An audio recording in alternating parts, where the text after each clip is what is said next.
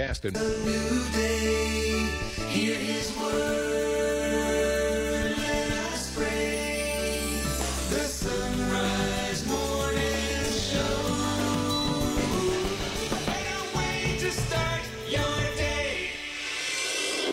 Today is Friday, July the 28th. It is the feast of Blessed Stanley Rother. Let's say a prayer this morning for his canonization. In the name of the Father, and the Son, and the Holy Spirit. Amen. O God, fount of all holiness, make us each walk worthily in our vocation through the intercession of your saints, on whom you bestowed a great variety of graces on earth having graced your church with the life of your priest and martyr, Blessed Stanley Rother, grant that by his intercession this humble flock may reach where the brave shepherd has gone. Grant that your church may proclaim him a saint, living in your presence and interceding for us. Through Christ our Lord. Amen. Hail Mary, full of grace, the Lord is with thee. Blessed art thou among women, and blessed is the fruit of thy womb, Jesus. Holy Mary, Mother of God, pray for us sinners, now and at the hour of our death. Amen. In the name of the Father, and the Son, and the Holy Spirit. Amen. Good morning, and welcome to this Friday edition of the Son Rise Morning Show here on the EWTN Global Catholic Radio Network. I'm Anna Mitchell coming to you from the studios of Sacred Heart Catholic Radio in Cincinnati, Ohio. Paul Lockman at the controls for us. Matt is off to visit his grandparents this weekend, so uh, we will look forward to having him back, I think, on Monday. I'm pretty sure. Say a prayer for his travels. We got an excellent hour ahead. Up this hour, Karlo Broussard, the apologist from Catholic Answers, will join us to begin a new series on his book on the new relativism. And today we'll get an idea of what total relativism means. Stephanie Mann has another story, an incredible story to tell us today of a Welsh martyr recounted in Father Bowden's Mementos of the English Martyrs and Confessors. We're going to talk about Oppenheimer with Ken Craycraft, who is our legal and political analyst and sometimes cultural analyst. And I think all of that is going to come into play in our conversation today. He has many thoughts after reading the book and seeing the movie. And then we'll wrap things up for the hour with Father Hezekias Carnazzo from the Institute of Catholic Culture to get a preview of the Mass readings for Sunday this weekend. Right now it's three minutes past. It's time for news.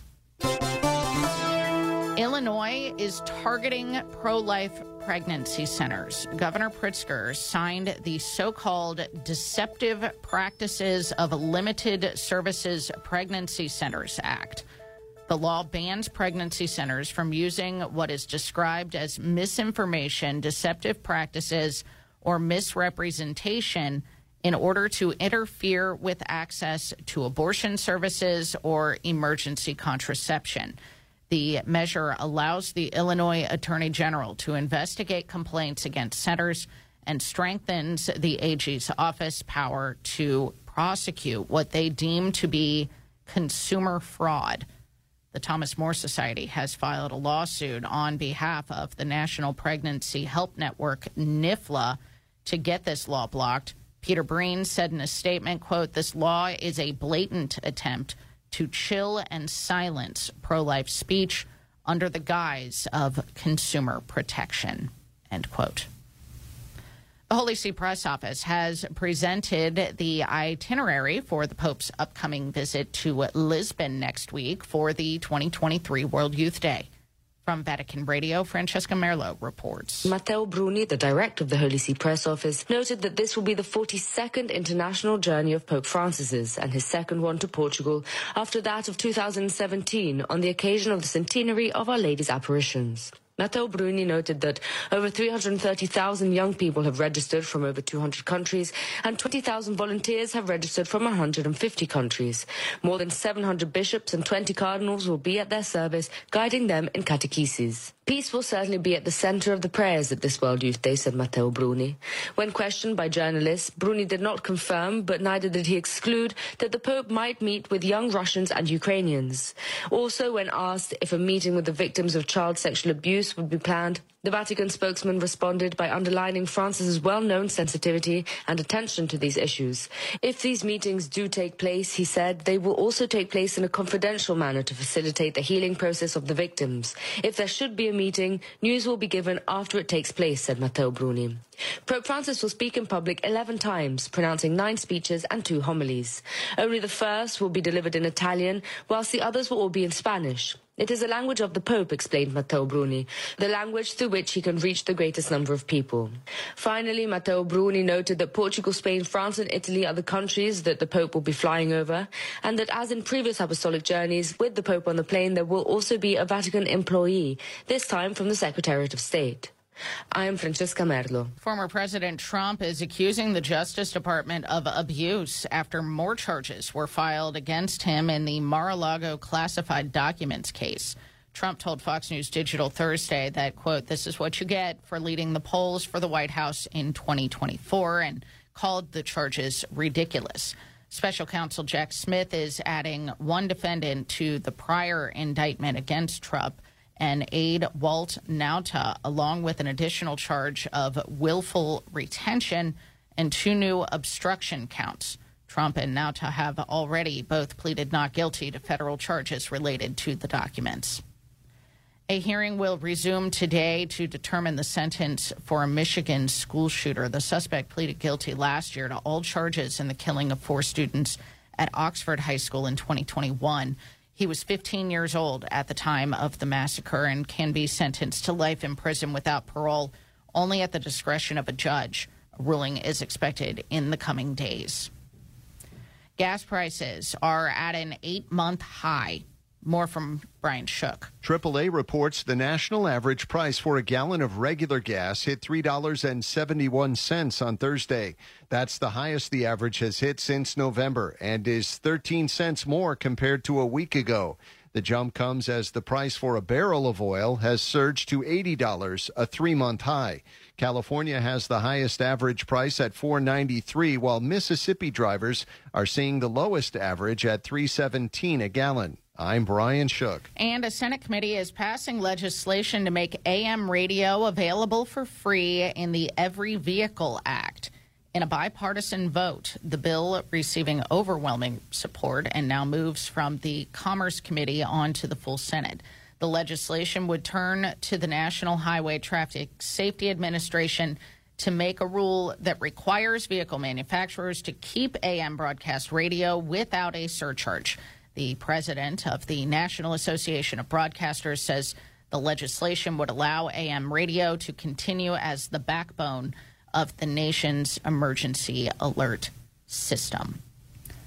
And I will add to that this is very good news for Catholic radio. Many of our Catholic radio affiliates on AM radio, and you probably do hear that emergency alert system. We are, in fact, required to test it at least once a week. So, in addition to, you know, helping save the body in that way, we, of course, work to help save the soul. So, say a prayer for all of this because threats to AM radio are definitely threats to Catholic radio. Today is Friday, July the 28th. It is the feast of Blessed Stanley Rother. Pray for us. It's eight past.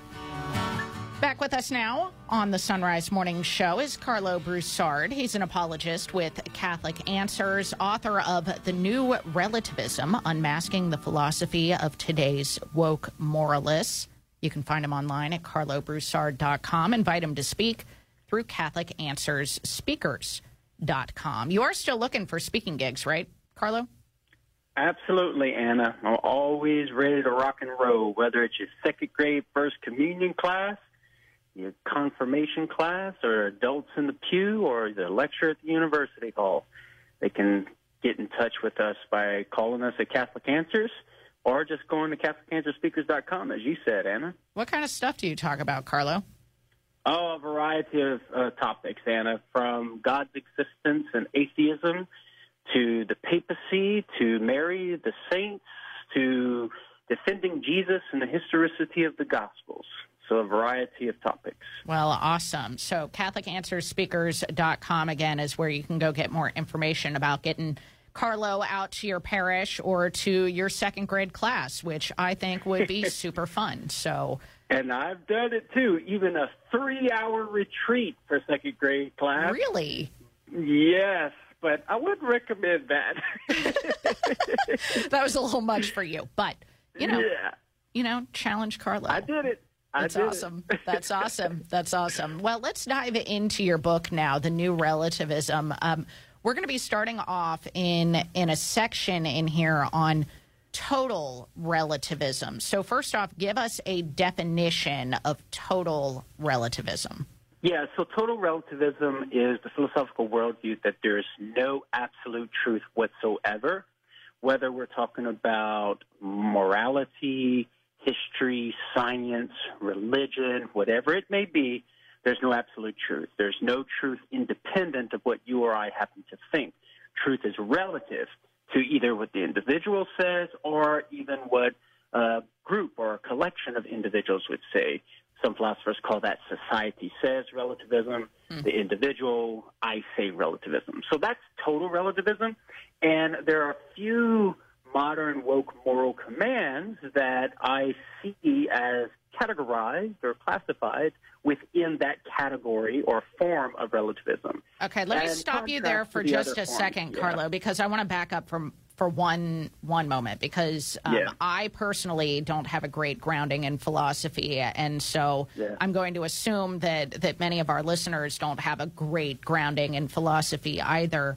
Um, and and might actually fall into relativistic thinking if we're not careful. Um, can you give us or explain for us the difference between relative and absolute truth that you're talking about here? Yes. So, absolute truth, that means there is reality, there is truth independent of what you think, of what I think, or what Joe Blow down the street thinks. There is a reality that we can all, that our minds can all come to know. Okay? Relativism says there is no reality that's independent, objective, from what you think, I think, or Joe Blow thinks down the street. Hmm. And we have our own realities my own reality, your own reality, Joe Blow's own reality. That's what relativism says. Notice it wouldn't be a difference of opinion about what we think reality is. Rather, it would be our own distinct realities. So what you say is true, that's going to be your own reality. And what I say is true is going to be my own reality. So it's relative to my own belief system. That's fascinating. It's pretty radical. Yeah, that is, I, I mean, total relativism. When you actually hear the definition, you think yeah. that's outrageous, and people really believe that. yes, uh, in fact, you would think that people do not believe that, especially this to this day, but in fact, it is embedded in some of the modern woke moral commands. And this is embodied in the common catchphrase, you have your truth, I have mine, right? Right, right. And that was the quote unquote old relativism. People were going around saying that, well, that's your truth, I have my own truth. And people were pretty explicit about that. But you would think that no longer exists because we have all of these modern woke moral commands. You can't be a white supremacist. Well, how can you say white supremacy is wrong and you're wrong for believing in it being a white supremacist when there's no absolute truth, when there's no truth that's independent of what you and I happen to think? And so you would think that total relativism is gone, right? You would think it's gone and is done with. But as we'll talk about, I'm sure, in, uh, in future segments, that this total relativism is alive and well and it's lurking behind some of these modern absolutes, especially thou shalt not be a white supremacist.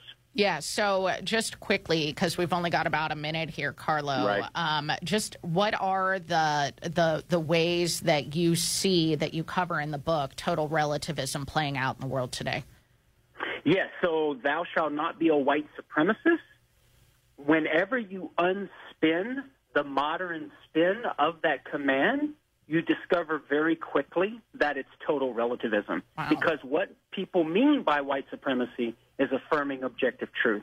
Thou shalt not impose is another one, and thou shalt not say he or she.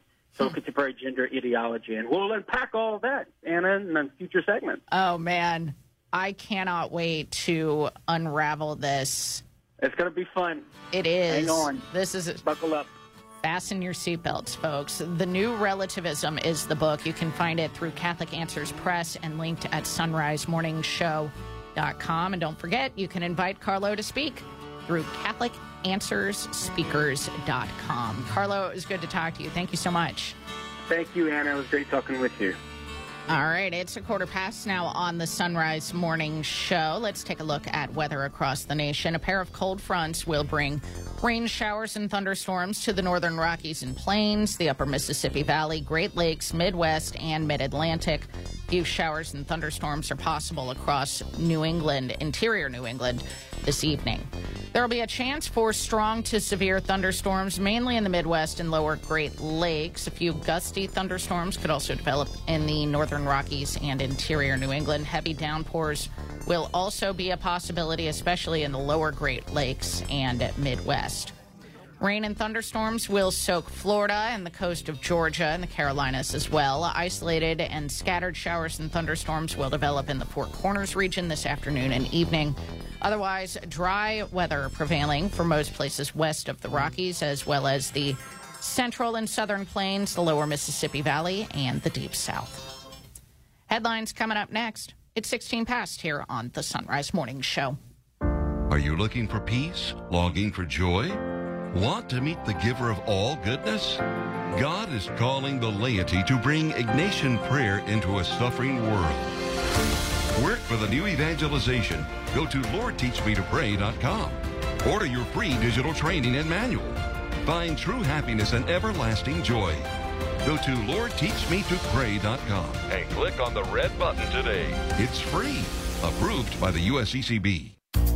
Central Fabricators is proud to support the Son Rise Morning Show, where you'll get news from the Catholic perspective, while keeping you up to date on what's happening in the Vatican as well. It's also a great way to keep in touch with the Catholic faith throughout the week. Central Fabricators, based in Cincinnati, Ohio, is a family owned business for over 75 years, manufacturing and repairing corrosion resistant storage tanks, reactors, and pressure vessels. On the web at centralfabricators.com. That's centralfabricators.com.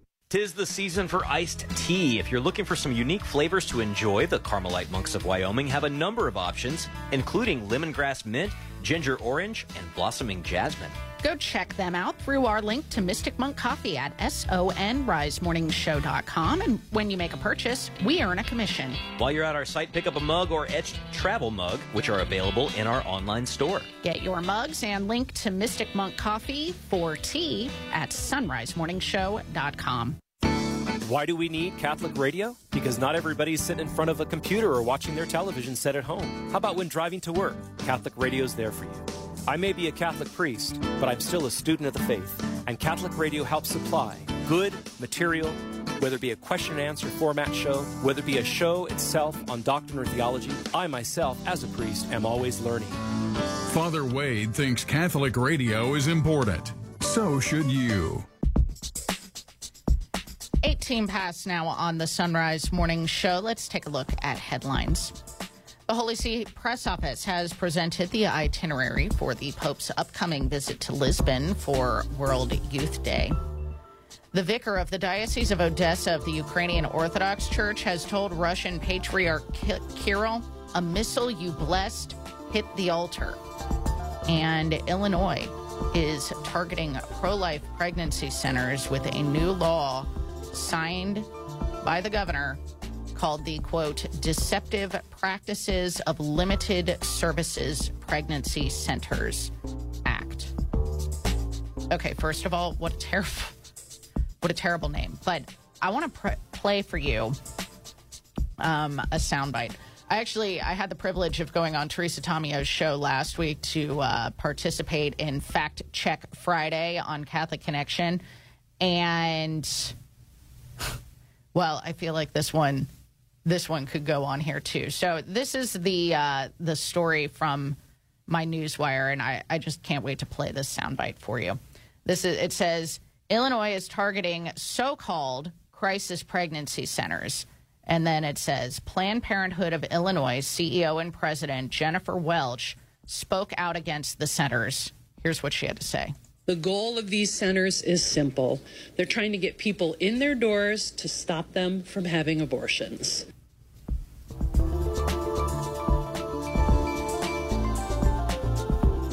Okay. What's wrong with that? I, yeah. There you go. So apparently, this is deception. Thank God for the Thomas More Society.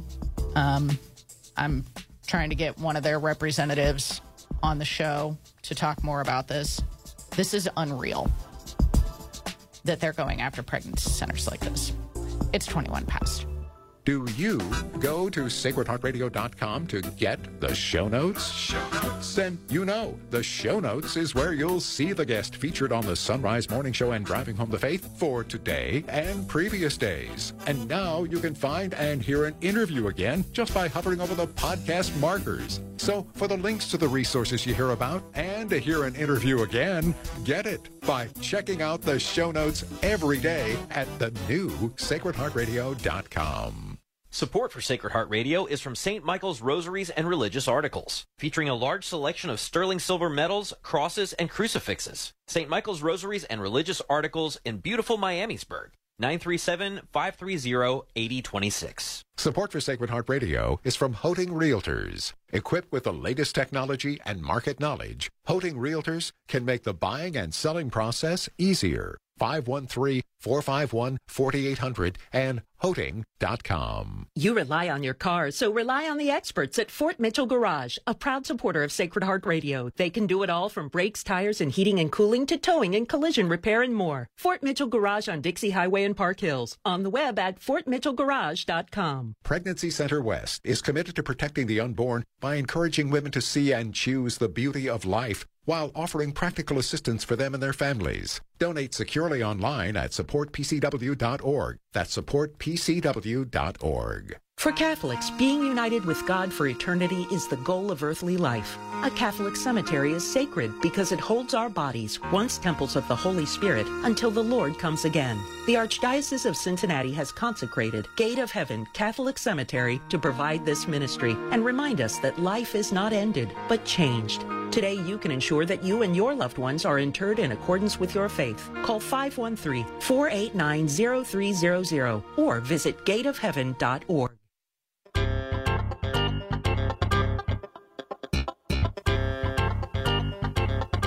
23 minutes past the hour. You're listening to the Son Rise Morning Show. Back with us now on the Son Rise Morning Show is Stephanie Mann. You can read her, her blog at supremacyandsurvival.blogspot.com. Stephanie, good morning. Good morning, Ann. We're continuing to read through Yes, Father Bowden's Mementos of the English Martyrs and Confessors. And today we're actually getting the story of a Welsh martyr, Blessed William Davies. He was martyred July 27th, 1593. What do we know about him prior to his imprisonment and martyrdom? The record is pretty scanty. Just that he studied uh, for the priesthood on the uh, continent at, at uh, Douay and then returned to Wales and served his people in, in uh, excuse me, in Reims in France uh, in April of eight- 1885, 1585, returned to Wales as a missionary priest. And then seven years later, he was arrested. And with four students that he was sending to Spain to study for the priesthood and imprisoned in Beaumaris Castle uh, in uh, uh, Wales. And so he was held there for about six months with these four young men who had been destined and still were destined for st- study for the priesthood in Spain. Yeah, which is why there's such an interesting title to uh, one of the two entries that Father Bowden has on Father Davies. Right. Yes. He, has the title The Three Children in the Furnace, and he has the verse from the book of Daniel uh, describing Shadrach, Meshach, and Abednego as they walked in the midst of the flame, praising God and blessing the Lord. That's Daniel chapter 3, verse 34.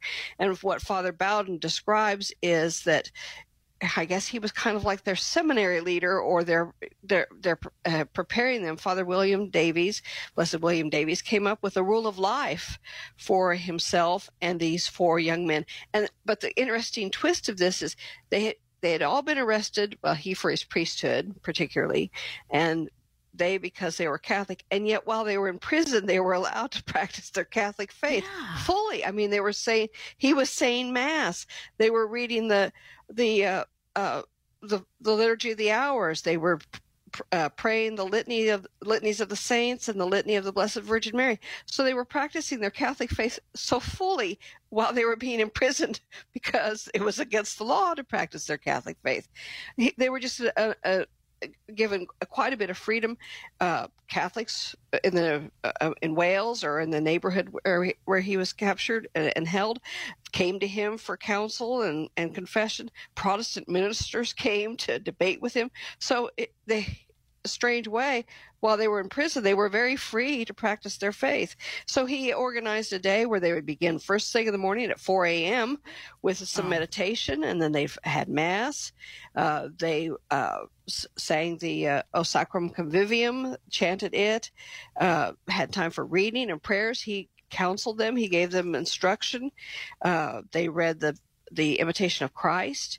They prayed the rosary, the litany of the Blessed Virgin Mary, the litany of the saints every day. They went to confession twice a week, and wow, wow, there's wow. a point that that makes that they uh, received Holy Communion every Sunday, which was kind of unusual in that time. Sometimes laity did not receive Holy Communion, but they were sem- basically preparing to sem- seminary. So yes, a very detailed orarium for uh, young men in prison. Yeah, I was going to say how how is it that we know all of this? It's because um, these young men who were with him actually survived, correct? Yes, he was con- he was condemned to death. They were condemned to uh, imprisonment for life. They basically trying to make sure they didn't go to mm-hmm. Spain to study, but uh, at least one of them we know escaped and reached Spain, went to the bishop there, and explained all this detail to him. And, and that bishop documented it in his own book about the uh, persecution. His name was uh, Bishop Yepes,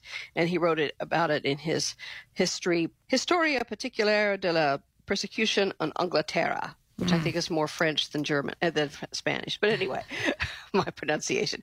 But uh, yeah, so that's why we have this detail is that, that he was sentenced to death, and then Father uh, Bowden doesn't just tree, but it's interesting. People in the neighborhood did not want him. They they considered him to be a saint. Yeah. They did not want to see him executed, and yet he was condemned to death and finally executed. Yeah. But yes, I just think it's one thing is remarkable is that these young men survived, and that he had the again kind of just had that will. Uh, with these martyrs, just always impress me, and I think they do you and everyone who reads about them. That knowing you're, you're, condemned to death or knowing that you're likely going to be condemned to death, yet you spend the last six months of your life in prayer and praise and the sacraments and, and with the hope that you're preparing four young men for the priesthood to come back and do exactly what you've been doing. It's incredible. That it's incredible. that just just magnificent. Yeah, and as you have been doing throughout this series on Father Bowden's mementos, you've been doing extra digging to get more information yes. uh-huh. about these martyrs and confessors. So I've been trying to practice. Tell us okay. about Edric's Christianogul. This is a book that he wrote. It's uh, the English translation, which I'll use, is The Christian Mirror and it's a, a book that he wrote in Welsh and was printed in Wales in a secret uh, printing press. There's only four copies of it uh, available uh, left, but it just shows again. It, and this was before he was arrested, but the great work that these missionaries did. So he was trying to, it, for the Welsh people, those Catholics who were remaining true, give them a resource for prayer and meditation in his own words, the Christian Mirror. Blessed William Davies pray for us. Pray for us. Go read more about him over at Stephanie's excellent blog, supremacyandsurvival.blogspot.com, and go pick up a copy of Father Bowden's Mementos of the English Martyrs and Confessors. It's just been reprinted by Sophia Institute Press. Stephanie, it was so good to talk to you. Thank you so much. Yes, thank you. God bless you. Thank you. You too, Stephanie. Thanks. You can find all of our guests linked at sonrisemorningshow.com. Half past the hour now on the Son Rise Morning Show. It's time for news. The Thomas More Society is suing on behalf of a national network of pro life pregnancy centers after the governor of Illinois signed into law a bill targeting pregnancy centers. The so called Deceptive Practices of Limited Services Pregnancy Centers Act bans pregnancy centers from using what is described as misinformation, deceptive practices, or misrepresentation in order to interfere with access to abortion services or emergency contraception. Peter Breen of the Thomas More Society said in a statement, quote, pregnancy help ministries provide real options and assistance to women and families in need, but instead of the praise they deserve, pro-abortion politicians are targeting these ministries with $50,000 fines and injunctions solely because of their pro life viewpoint. End quote. This month is on pace to become the hottest month on record. More from Mark Mayfield. That's according to new data from the Earth Observation Unit of the European Union Space Program and the World Meteorological Organization. The organization said the first three weeks of July have already set the record for the hottest three week period. July 6th set the mark for the hottest day on record. This comes after June broke the record for the hottest June ever. Much of the U.S. has been hit by heat waves, along with Asia and Europe. I'm Mark Mayfield. Meanwhile, extreme heat is intensifying in the Northeast and Mid Atlantic. About 150 million Americans across the nation are at risk of a heat health emergency. Intense heat has spread along the highly populated I 95 corridor. It's also doubling down in the South, where emergency rooms are receiving heat related burn victims and even animals suffering heat illnesses. Heat indices are expected to exceed 100 degrees across many parts of the country. The vicar of the Diocese of Odessa in the Ukrainian Orthodox Church has told Russian Patriarch Kirill, quote, a missile you blessed hit the altar. Yahoo News reports Archbishop Victor of Artsyz was referring to a bombing last week in Odessa that damaged the Transfiguration Cathedral. He said in a letter to Patriarch Kirill, quote, I saw that a Russian missile blessed by you had directly struck the altar of the church in the Holy of Holies. And I realized that the Ukrainian Orthodox Church has long had nothing in common with your understanding. He said, We do not dare call you great Lord and Father because you are a father who has sacrificed his children to destruction and murder. End quote. Pope Francis has sent a message to young people participating in the Medjugorje International Youth Festival. From Vatican Radio, Devin Watkins reports. God has a plan of love for each of you, said the Pope. Do not be afraid of his will, but place all your trust in his grace. He expressed his hope that their time spent in Eucharistic adoration and confession at the Medjugorje festival would help them to see that God's will is not something to be feared, but rather something to be embraced. God's will is a priceless treasure, he said. Pope Francis went on to reflect on the example of the Blessed Virgin Mary, highlighting how she did the will of God despite hardships. She became a disciple and mother of her son the moment she accepted the angel's words, he said. From then on, her whole life was a continuous response to God's will. The Pope noted that we sometimes struggle to understand God's will, especially in difficult moments. There is no better will for us than the Father's will, he said, which is his plan of love for us with a view to his kingdom and our full happiness. God, added Pope Francis, loves us unconditionally and knows the very depths of our hearts and desires. The Pope urged young people at the Medjugorje Youth Festival to offer God their unconditional yes in response to his love, especially in the zeal of their youth. Let there be no place in your life for selfishness or laziness, he urged. Take advantage of your youth to lay the foundations of your existence together with the Lord, because your personal, professional, and social future will depend on the choices you make during these years. Pope Francis concluded his message by encouraging young people to be enthusiastic missionaries of the new evangelization. If you let God's grace work in you, and if you are generous and persevering in your daily commitment, he said, you will make this world a better place for all. I'm Devin Watkins. The new Pew Research Center survey has revealed half of Americans see China as the largest threat to the U.S. economy and to national security. That's the news. It's 35 past the hour.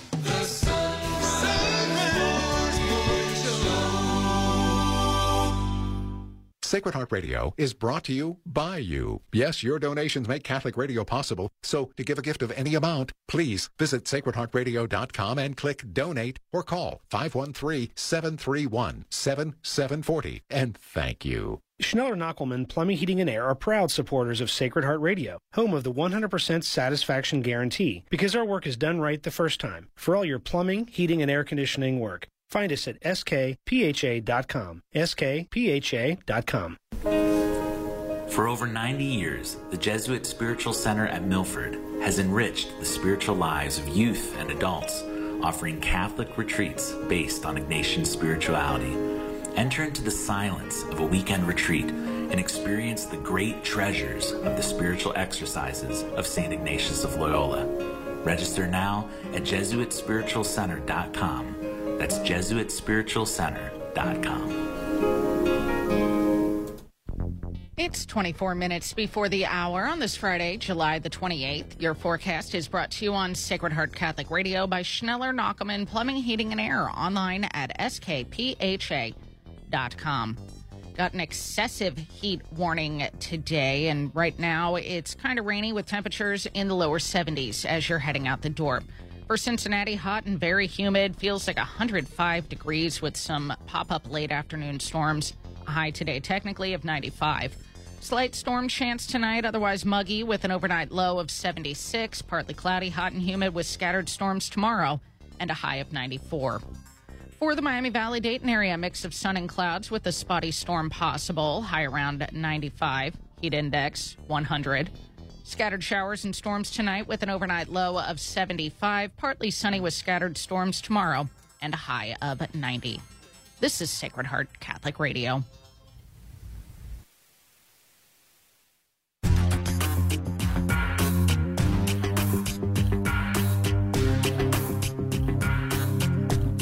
It's 37 minutes past the hour, and you're listening to the Son Rise Morning Show on the EWTN Global Catholic Radio Network.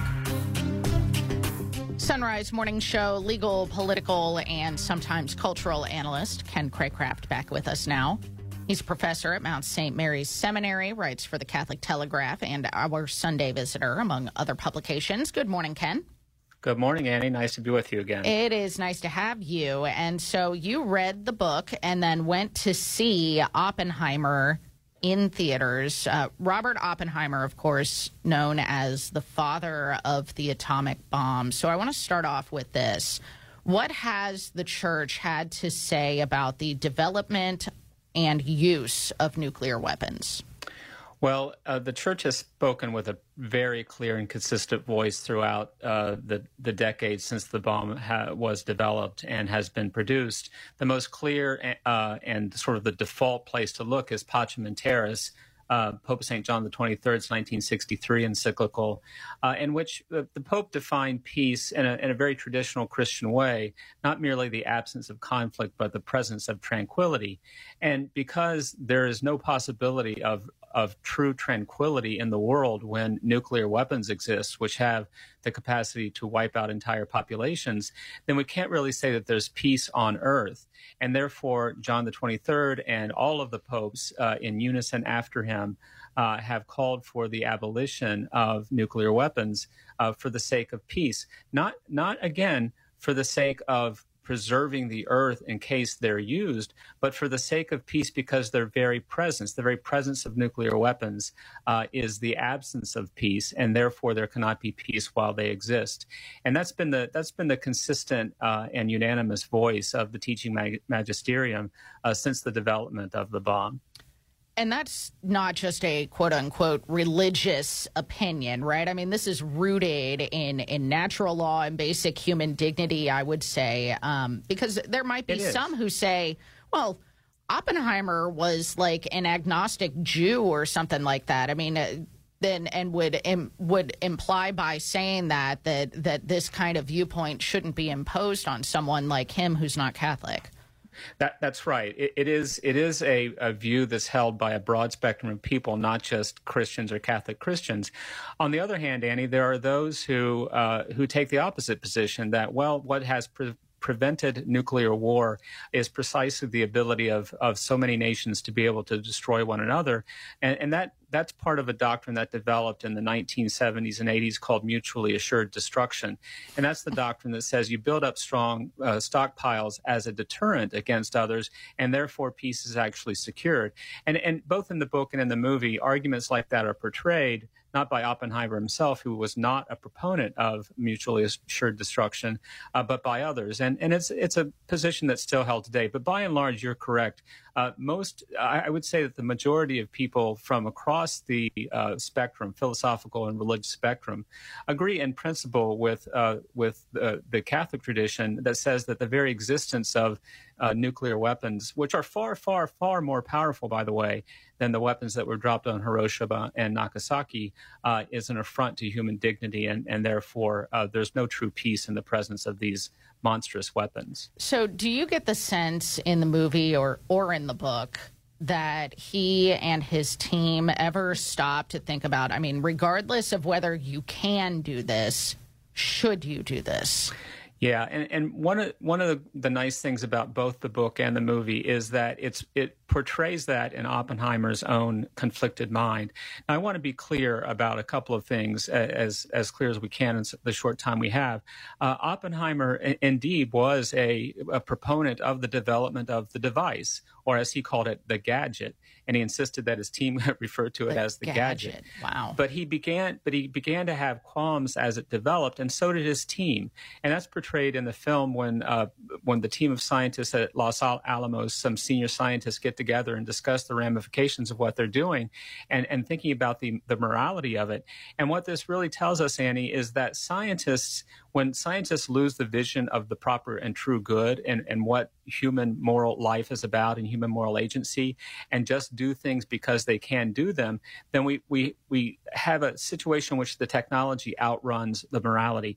And that's exactly what Oppenheimer, both the book and the movie portray, is that the technology outran the morality and the morality found itself trying to catch up. And that, that really was Oppenheimer's life after the bomb. He had uh, he was instrumental in developing it. Uh, he headed up the Manhattan Project, which was the project that developed the uh, the first uh, uh, atomic bombs. And then he spent the rest of his career uh, really regretting what he had done and trying to get people to realize what an awful thing had happened and how to at least, if not eliminate nuclear weapons, at least to limit their use, limit their scope, and limit their size because Oppenheimer never really advocated for the abolition of atomic weapons. I think he believed that that was impossible, but he advocated for constraints on their size and the ability of them to cause harm uh, if they were ever used in, in a war. And so he, he actually advocated something like tactical uh, nuclear weapons that had much smaller targets than the giant weapons that were created after, uh, after him. And of course, he also opposed the hydrogen bomb, the so called super bomb, which is many, many magnitudes stronger, again, than the atomic bomb that was developed uh, at Los Alamos uh, in the 1940s. Did he ever apologize? Um, it's that's a complicated question, Annie. I don't think that he ever apologized for being a scientist and following the science. He was a physicist, and phys- you know, scientists do what scientists do. Uh, I think that he he did deeply regret what happened. Uh, one time, he met with Harry Truman, and this is documented both in the book and it's done very well in the film, in which he came very close, at least in the account that's uh, given, to apologizing by re- expressing his regret over the uh, massive civilian uh, casualties in Japan. And uh, Harry Truman, as portrayed in the book, said, The people in Japan don't care who made the bomb, they only care who dropped it. And that was me. Truman had a very callous uh, uh, um, way of, of, presenting this, and he had a very callous attitude toward Oppenheimer, telling his aides not to bring this crybaby into my office anymore, and that really severed his relationship with Oppenheimer going forward. Wow. So I, I don't know that Oppenheimer ever formally apologized, but he certainly spent the rest of his time expressing intense regret for what had happened, and without any question, intense regret for the massive civilian casualties in Japan, which violates uh, which violates every canon of just war. So, what are your thoughts in the end, Ken? Well, I, I, I, the movie was was uh, the the book was very very good, extremely well researched, and of course, there's much more detail about his life in the book than there can be in a movie, even a three hour movie. I thought the movie was really very good because it did a good job of showing the frenetic pace of building the bomb. They were under severe time constraints to try to beat the Nazis, uh, but it also shows in the way that the film is constructed, it shows the conflicting mind of Oppenheimer and some some of his team, and it also shows the way that he was pulled in different directions by the American uh, military and, and by uh, ethicists. And of course, thrown into all of that is, is, is it's not a side story, but it's really a side story to what we're talking about this morning was his relationship with the, with the Communist Party and the Red Scare, McCarthyism. So the, the movie, uh, Steven Greydanus will do, do, do, do a better job of reviewing the movie. I thought the movie was terrific, and I thought it did a very good job of expressing the, the moral quandaries and the moral uh, um, tension uh, and the anxiety that was caused by building the bomb uh, outside of a moral framework uh, in which it could be properly used. And of course, once again, it was used in a way that cannot be justified uh, because it violates the just war principle of targeting civilian uh, targets. And, and of course, the, the vast majority of victims of Hiroshima and Nagasaki were civilians, not military targets. Yeah.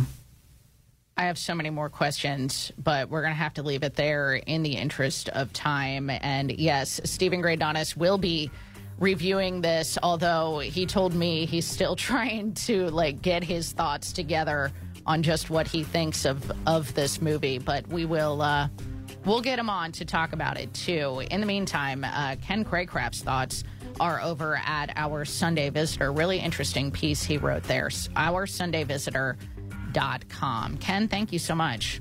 Thank you, Annie. Have a great day. You too. Thanks. All right, it's 14 till. Father Hezekias Carnazzo joins us next. Support is from Solidarity Health Share. Do you have an insurance plan that pays for everything, even things that violate your beliefs? Have you ever felt there has to be a better way, but didn't know you had any options? If you answered yes, I've got some good news for you. There is a better way and a more affordable way.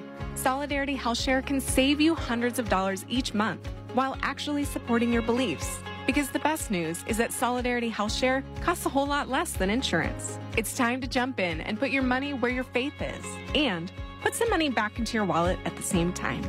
Join Solidarity Health Share, a faith based healthcare sharing community. Prices start as low as $384 a month for families. Call to see how much you can save. 844 334 3245. That's 844 334 3245. Solidarity Health Share 844 334 3245. Do you use a single brew coffee maker at your home or in your workplace? The Carmelite Monks of Wyoming have single use coffee pods especially for you. Go to the Mystic Monk Coffee site through our site, sonrisemorningshow.com, to browse the monk shot options. When you check out, we'll earn a commission. And why not brew it straight into a Son Rise Morning Show mug or travel mug? You can find those in our online store. Buy a mug and link for some monk shots for your Keurig at sonrisemorningshow.com. Now there's a fast and easy way to get in touch with EWTN. The EWTN Everything Number. Call 1 800 447 EWTN to get the latest information on programming, special events, pilgrimages, and more. You can even make a donation. Our EWTN Family Viewer Services representatives are ready to help you with whatever your needs may be. The EWTN Everything Number 1 800 447 EWTN. EWTN. It's 12 till here on the Son Rise Morning Show. Let's take a look at headlines.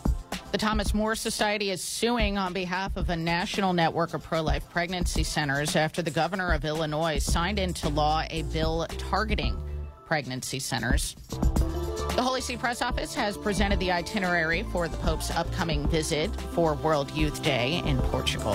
And this month is now on pace to become the hottest month on record.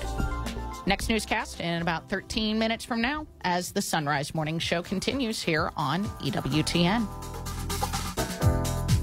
Joining us again on the Son Rise Morning Show is Father Hezekias Carnazzo from the Institute of Catholic Culture. Good morning, Father.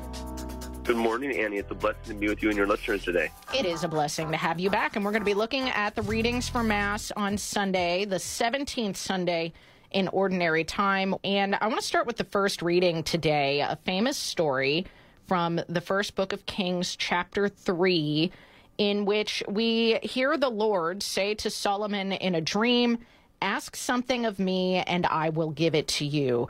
And Solomon asks for wisdom.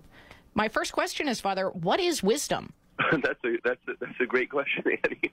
You know, most of us read a text like this and we remember the story from our childhood. We we rarely stop and ask ourselves these fundamental questions about the scriptures, about what what the meaning of these things are. And unfortunately, today we've lost our philosophical patrimony that would allow a Catholic to answer that question very easily. Wisdom is the knowledge of the causes of things. And when we mean the knowledge of the causes of things, that's a, a fancy way of saying knowing where a thing came from and where it's going, what created it, and what its purpose is. So we talk about, we're, we're looking at the thing and realizing its place within the whole created order and what its purpose is in relationship to the plan of God. Uh, and this is it's so important, Annie, because it, it tells us to slow down, stop, and to look around you. And, uh, and, and for all those things we take for granted, all those times we become frustrated in our life that things aren't working out the way we want them to and so forth, we need to slow down. There's that old saying, you know, stop and smell the roses. that's, that's, that, that's the fundamental thing. Slow down and start to appreciate the gift of the things around you and why God has placed uh, all of this created order around you and why you're placed there and what is the purpose for your life. Of course, here with Solomon, he prays for wisdom, which is this gift of the presence of God within him. Ultimately, to have knowledge of the causes of things is to see things, to realize things, to come alive in regards to the whole world. And therefore, wisdom in the Old Testament is certainly understood in terms of the grace of God, the Word of God coming to dwell within Solomon to direct his life, to realize the gift which his life is and what, what the purpose of his life is. And so, if we take that into mind with our own lives and then go to listen to or read the gospel for Mass on Sunday from Matthew chapter 13, if we're seeing things through God's eyes, then we can understand better what a gift the kingdom of heaven is. Yeah, but you know, just as a bridge to get there, look at this responsorial psalm, Annie. Yeah. Lord, I love your command. That's the command of God is not something outside of us, or at least it's not supposed to be. Uh, it's supposed to be something loved that is coming from within us, something that, pour, that pours out from us and directs our lives. And then you're right. You, we can take a look with that, having opened our, our, our heart to this gift of God's way of life as my way of life, Lord, I love your command, as Solomon did, then we can we certainly we can look at this gospel and and and allow Jesus to teach us to conform our life to it. Yeah, the kingdom of heaven. And we continue that theme this week uh, of the kingdom of heaven in Matthew chapter 13, as we heard last week. This time uh, regarding especially the pearl of great price. Huh? Mm-hmm. If if one realizes the, uh, what is around him, a God's plan for him, he will it is a life changing realization. If God's word comes to dwell within us, it's a life changing thing, and we will yes we will sell all, and then we will put as a priority first the kingdom of heaven. And you know, we I, we spoke about this last week, Annie, regarding this kingdom of heaven business. Because most people think kingdom of heaven, we think about you know up in the clouds, but Saint, Jesus is saying no. The kingdom of heaven is as Solomon yeah. prayed, yeah, and within us. Mm-hmm. Huh? The, the a kingdom is, is that which the which the king sets in order, huh? And we pray that the Lord comes to dwell within us, to set us in order. The kingdom of God is made present within us, as, as uh, St. Peter says, we are living stones being built up into the temple of God, right? We are being built up into that kingdom in which all of us, related one to the other through our baptism into Christ, now form the dwelling place of the King.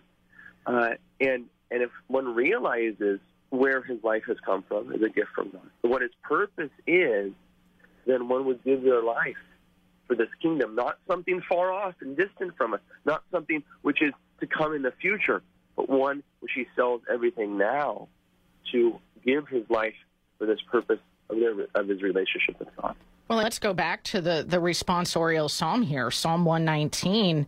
I mean, Father, how many of us could could say this honestly from our hearts? I mean, this is something that we need to reflect on. The law of your mouth is to me more precious than thousands of gold and silver pieces. There it is, Annie. That's beautiful. I'm glad you went back to this text because this is, is a major challenge to us, as is the gospel. Have we sold all and made the kingdom of heaven, that is the presence of God in my life, the sole priority of my life?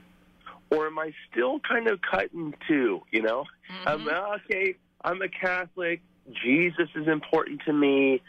But you know what? My 401k, my my home, my all my Ferrari, you know, whatever right. it is, my car. Um, you know, these are the things I really want in life and then to reprioritize and what is to make what is most important actually what is most important. Uh, the law of your mouth to, is to me more precious than thousands of gold and silver pieces, and I can't say that. Then stop and don't say it, and and meditate upon our life. Mm-hmm. This is why the responsorial psalm is given to us that I can open my heart to this truth. Lord, I love your command. I have said, O Lord, that my part is to keep your word the law of your mouth is more precious to me than, than thousands of gold and silver pieces. Open your heart to that, my friend, uh, this Sunday as we hear this and, and make that response responsorial psalm your own. That's the purpose of it. To pray this prayer of Solomon and then to say, you know what? All these things are important to me in life. Those are good, but those are all good in my life to the extent that the most important good of all is in place. And let us put that in place again, and that is the presence of the Word of God in my life to direct all of my actions. We've been talking to Father Hezekias Carnazzo. And Father, if listeners want to check out all the resources over at the Institute of Catholic Culture, where do they find them? instituteofcatholicculture.org, www.instituteofcatholicculture.org. Come on over and visit us. And you can find it linked at sonrisemorningshow.com. Got a course on the cardinal virtues coming up with Dr. John Cuddeback. S-O-N, risemorningshow.com. We got another hour coming up for most of our affiliates here on EWTN. I'm Father Rob Jack. Join me this afternoon for Driving Home the Faith when Laura Streetman will talk about the upcoming Save Our Children Rosary Rally in Norwood. Father Jaime Lorenzo will discuss the Regnum Christi musical prayer event. I'll reflect on the readings for this Sunday, plus frequent traffic and weather to get you home safely. That's this afternoon beginning at 4 on Sacred Heart Radio. You're on the road to Christ the King, driving home the faith. I'm Bill Torbeck of Tri-State Abrasive and Tool Company, proud to support Sacred Heart Radio. We strive to provide the highest quality diamond and CBN products manufactured by privately owned companies, enabling us to provide prompt and personal service and you to avoid the unnecessary cost and frustrations of dealing with bureaucracies. Find us online at theabrasiveone.com. That's the number one. Theabrasiveone.com. Theabrasiveone.com. Support for Sacred Heart Radio is from Fred Espenscheid Plumbing. For plumbing and remodeling, Fred brings 55 years of experience to his work. Licensed in Ohio and Kentucky. Fred Espenscheid, your pro-life plumber. 859-441-0950. 859-441-0950. Catholic Engaged Encounter Weekends are a marriage preparation program led by married couples and a priest or deacon. What makes this marriage prep program unique is you will have two days as a couple to delve into important subjects that will affect your relationship together for the rest of your lives. More time for prayer and reconciliation, and closing the weekend with Mass. More information is at cincinnati covington.engagedencounter.com. That's cincinnati covington.engagedencounter.com. In hundreds of counties in Appalachia and the South, there is no Catholic presence. There are no priests, brothers, sisters, or lay ministers. The less than 1% of the population that is Catholic often struggles to participate in the life of the church. Glenmary Home Missioners is the only Catholic community exclusively committed to serving this part of the United States. To learn more about joining Glenmary Missioners in this mission, visit glenmary.org. That's glenmary.org. Support for Sacred Heart Radio is from St. Michael's Rosaries and Religious Articles, proudly partnering with Dayton Right to Life and the Stork's Nest Baby Pantry to support babies and families in need. More information online at stmichaelscustomrosaries.com. Every day, members of St. Vincent de Paul Cincinnati answer Christ's call, providing spiritual, emotional, and material assistance to neighbors in need. You can help when you donate your unwanted clothing, furniture, household items, or car. Visit 421care.org. I'm Father Dan Schmidtmeyer, Director of Vocations for the Archdiocese of Cincinnati. Thank you for listening to Sacred Heart Catholic Radio. 740 WNOP Newport, 910 WPFB Middletown, or get the app, stream, podcast, and more at sacredheartradio.com. Arise,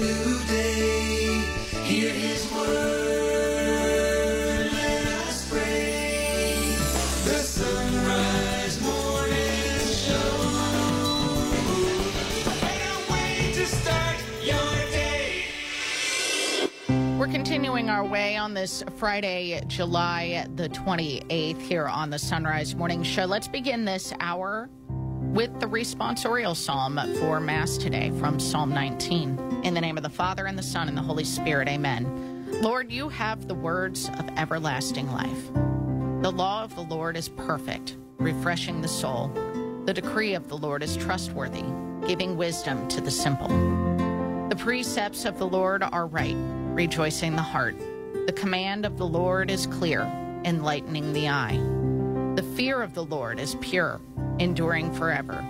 The ordinances of the Lord are true, all of them just.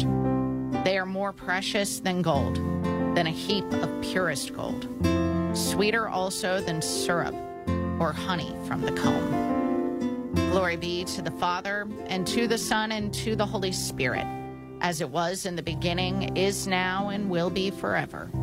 Amen. In the name of the Father, and the Son, and the Holy Spirit. Amen.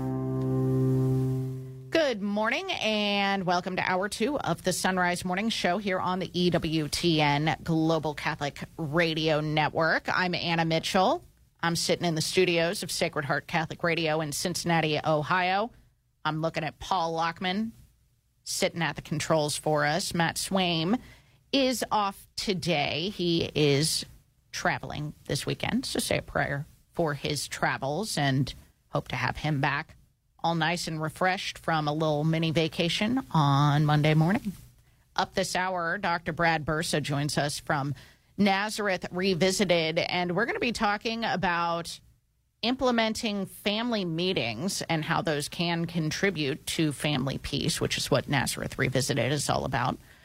Marlon De La Torre will join us from knowingisdoing.org. It's National Family Planning Nat- National Natural Family Planning Awareness Week um, in conjunction with the anniversary of Humanae Vitae earlier this week. And uh, he's going to talk about that. Bobby Schindler will be along from the Terri Schiavo Life and Hope Network. Uh, there is a movement gaining some traction to extend doctor assisted suicide to people who have eating disorders. Bobby has thoughts. And then we'll wrap things up for the hour with Father Jonathan Duncan with his thoughts on the Sunday Mass readings coming up this weekend. Right now, it's three minutes past, and news is a service of Central Fabricators and centralfabricators.com. Illinois is targeting pro life pregnancy centers. Governor Pritzker signed the so called Deceptive Practices of Limited Services Pregnancy Centers Act.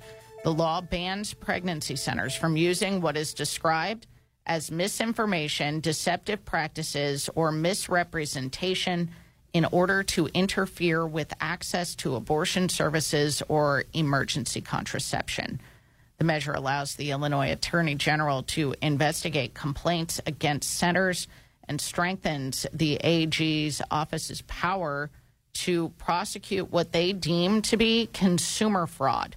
The Thomas More Society has filed a lawsuit on behalf of the National Pregnancy Health Network, NIFLA. Peter Breen said in a statement, quote, this law is a blatant attempt to chill and silence pro-life speech under the guise of consumer protection, end quote.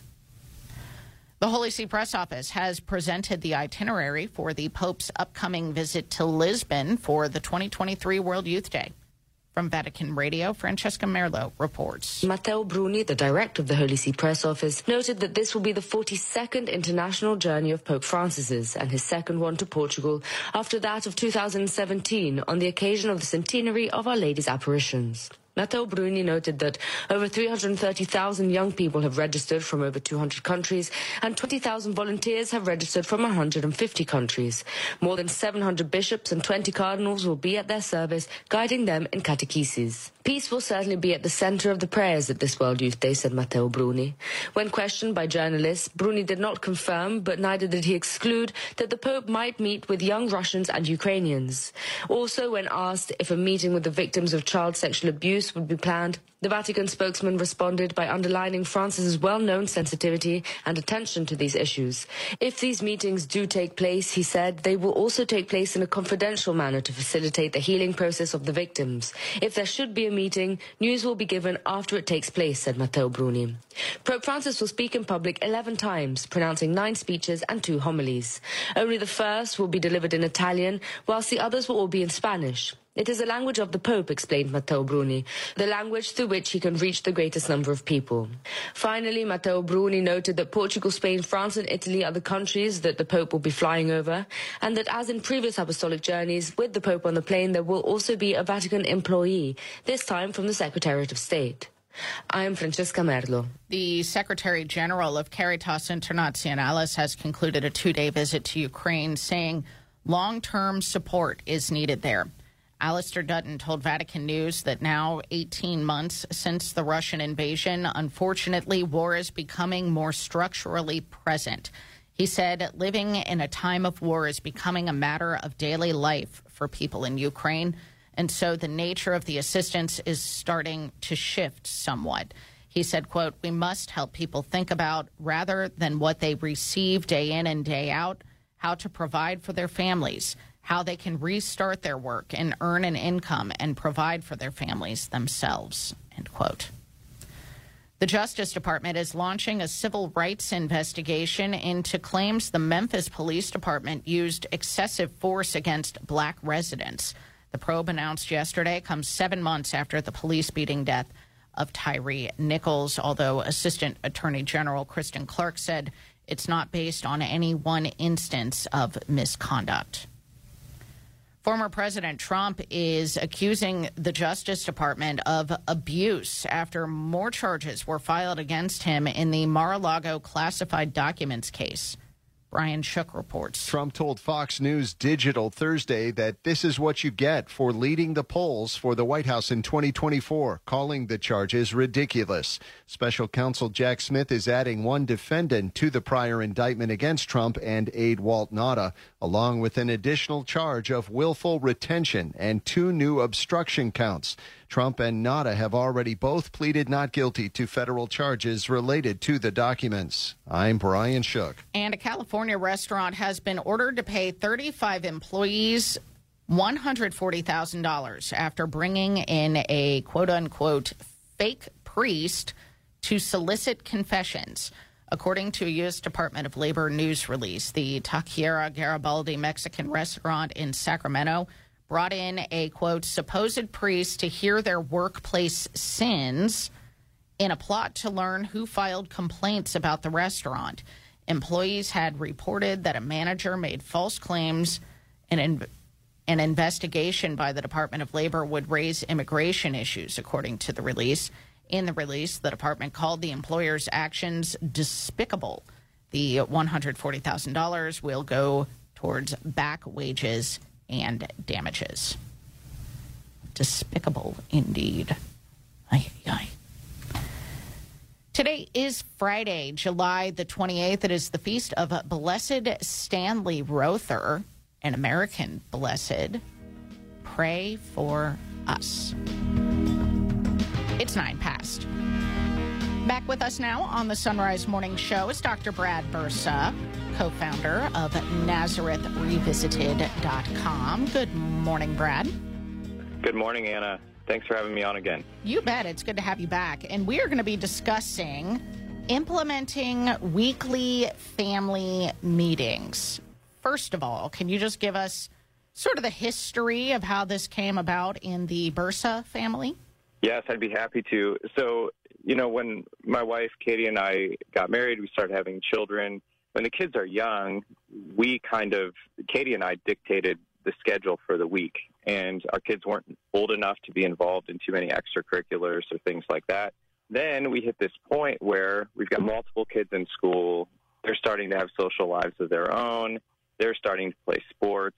And we're kind of like caught up in this machine of going really fast through the week with all these activities and with school, and then flying right into the weekend with more activities and events and games and things. And all all of a sudden it's Monday and we're starting over. Um, and so we we felt like we had no point where we were like pausing to to get a grip on things. It was just kind of spinning out of control. Is, is this a problem? the feeling of anxiety in my life made Yeah. it made it clear that it was a problem. Yeah, absolutely. I mean, I, I say that tongue in cheek because this is the situation that so many families find themselves in, and, and they don't take that breath and and think about what could be potentially problematic. But before you know it, your family could just be growing apart. Is that right? That's right. I mean, I think in moments like that, what my wife, I think she really named it well. She's like, everyone's just fending for themselves.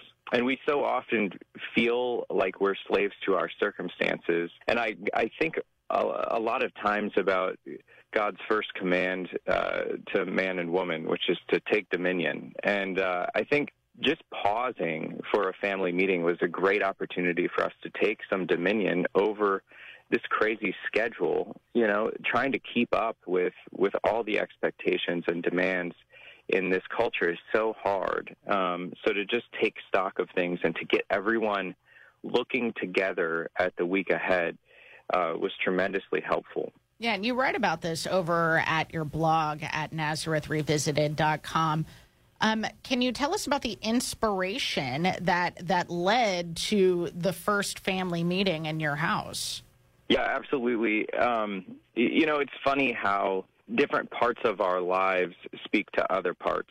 So I was at the Amazing Parish Conference with Patrick Lencioni, who's a business consultant, and he's talking about, you know, how to get parish staffs meeting well and and talking well uh, about this mission that they have. And I'm sitting there like, man, I need this in my family. And then I, I realized that uh, Patrick Lencioni has a book for families. It's called The Three Big Questions for Families. And that book was really helpful in my wife and I kind of wrapping our head around our growing family and these growing demands, and also implementing this weekly meeting. Well, that makes a whole lot of sense when you think about the family being the domestic church. And so, you know, these these sort of principles that you can have to running a parish could could certainly uh, be transitioned into uh, how to run a family in in some ways. So, what does a family meeting consist of, Brad? Can you give us the agenda? Well, I can give you our agenda. I'm sure that each family is going to kind of finesse this uh, to their own needs, but we do this on Sunday evenings. Uh, it's our point of just collecting ourselves before the, the week begins uh, with all the activities on Monday. And we try to make these brief because we have now we have a teenager all the way down to a seven month old. Um, so things get crazy if it goes too long. And I give the weather report and I try to act like a meteorologist um, because I always wanted to be one. No, I'm just kidding. But it is kind of fun to give the weather report so the kids have a sense of what's coming up. And then we just talk through each day. You know, how are the kids getting to school? Uh, what activities are going on after school? Who's going where? and we run that as quick as we can, and that just gives everyone a big picture of the week. And then each day of the week, then we have something that we're pointing back to. You know, it's Tuesday. Okay, remember, you're going here, you're going there. Um, and then we end by praying together. Uh, we pray each night, uh, and then on Sundays, uh, in addition to our normal prayer, we, we say uh, a prayer that's an act of consecration to the Holy Family. And so that's a nice way to, to kind of end the meeting and then to send us together uh, into the week. All right, so you talk about how you need to have all of the kids involved in this. How do the littlest of kids get involved? Usually they get involved by running around and being nice. chaotic. Just to Um, give you the so- sense of the chaos that you you can feel exactly exactly. Um i mean we do our best to keep people at bay. Um for a time we were doing this with with a treat you know so we would have dessert while we were doing the meeting and then we realized that that was not the right solution because giving them sugar, sugar? was unhelpful so now sometimes we'll get the little kids going on just coloring um or something like that or we'll give we'll give our three year old son some trucks and try to get him to line those up on the on the floor while we're talking. Sometimes it works, sometimes it doesn't. I think this is why you just as the parents you have to go in with an agenda and move through it quickly. Uh, that helps a ton. We've been talking to Dr. Brad Bursa, and if you'd like to read more about having a weekly family meeting, you can check out the blog over at NazarethRevisited.com and find it there. Nazareth Revisited linked at sonrisemorningshow.com. Brad, thank you so much. Thank you. Always happy to have you. All right, it is a quarter past. Let's take a look at weather across the nation. There's a pair of cold fronts that will be bringing rain showers and thunderstorms to the northern Rockies and Plains, the upper Mississippi Valley, the Great Lakes, Midwest, and Mid Atlantic. A few showers and thunderstorms are possible across interior New England as well. Heavy downpours will be a possibility, especially in the lower Great Lakes and the Midwest. Rain and thunderstorms will be soaking Florida and the coast of Georgia and Carolinas today. Isolated to scattered showers and thunderstorms will be developing in the Four Corners region this afternoon and evening. Otherwise, dry weather, dry weather is prevailing for most places west of the Rockies, as well as the central and southern plains, the lower Mississippi Valley, and the deep south as well. And of course, it's hot basically everywhere. So there's that. I believe here in Cincinnati, we're getting the hottest day of the year today. So far, anyway. We'll see if it continues on. But anyway, 16 past now on the Son Rise Morning Show. We're back with headlines right after this. Lord Teach Me to Pray, the Ignatian Prayer Series, can now train you and others electronically to become facilitators and bring the Ignatian way of prayer to your parish. Come to know and love Jesus Christ like never before and help others do the same. Don't pass up the opportunity to join this work of the new evangelization. Go to LordTeachMeToPray.com and click on Digital Training. That's LordTeachMeToPray.com and click on Digital Training.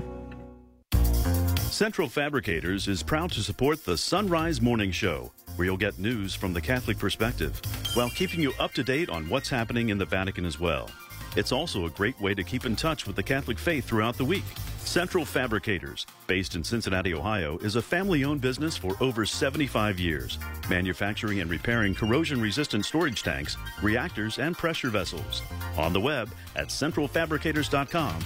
That's centralfabricators.com. Tis the season for iced tea. If you're looking for some unique flavors to enjoy, the Carmelite Monks of Wyoming have a number of options, including lemongrass mint, ginger orange, and blossoming jasmine. Go check them out through our link to Mystic Monk Coffee at sonrisemorningshow.com. And when you make a purchase, we earn a commission. While you're at our site, pick up a mug or etched travel mug, which are available in our online store. Get your mugs and link to Mystic Monk Coffee for tea at sonrisemorningshow.com. The wisdom of Mother Angelica. You know, I have never seen women who want to be equal absolutely degrading themselves. And yet the media degrades your nature, your beauty as a woman, your your goodness. Let us pray. At some point, our dear Lord touches their hearts. For more information on Mother Angelica, visit religious catalog at EWTNRC.com. Coming up on 19 past here on the Son Rise Morning Show, let's take a look at headlines.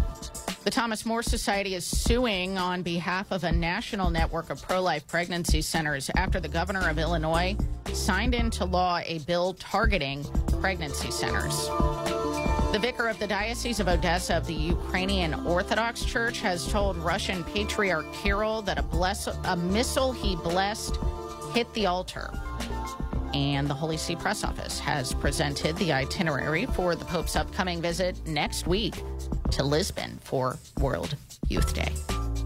Next newscast coming up at the bottom of the hour here on the Son Rise Morning Show. Today, the feast of Blessed Stanley Rother, who is the uh, first martyr from the United States, officially recognized martyr from the United States, first U.S. born priest to be beatified. He's from Oklahoma, studied at Mount St. Mary's Seminary in Emmitsburg, Maryland, served as a priest in Oklahoma for about five years before receiving permission to um, to serve at a mission in Guatemala, where there was extreme poverty and a civil war raging at the time, this being in the 1960s.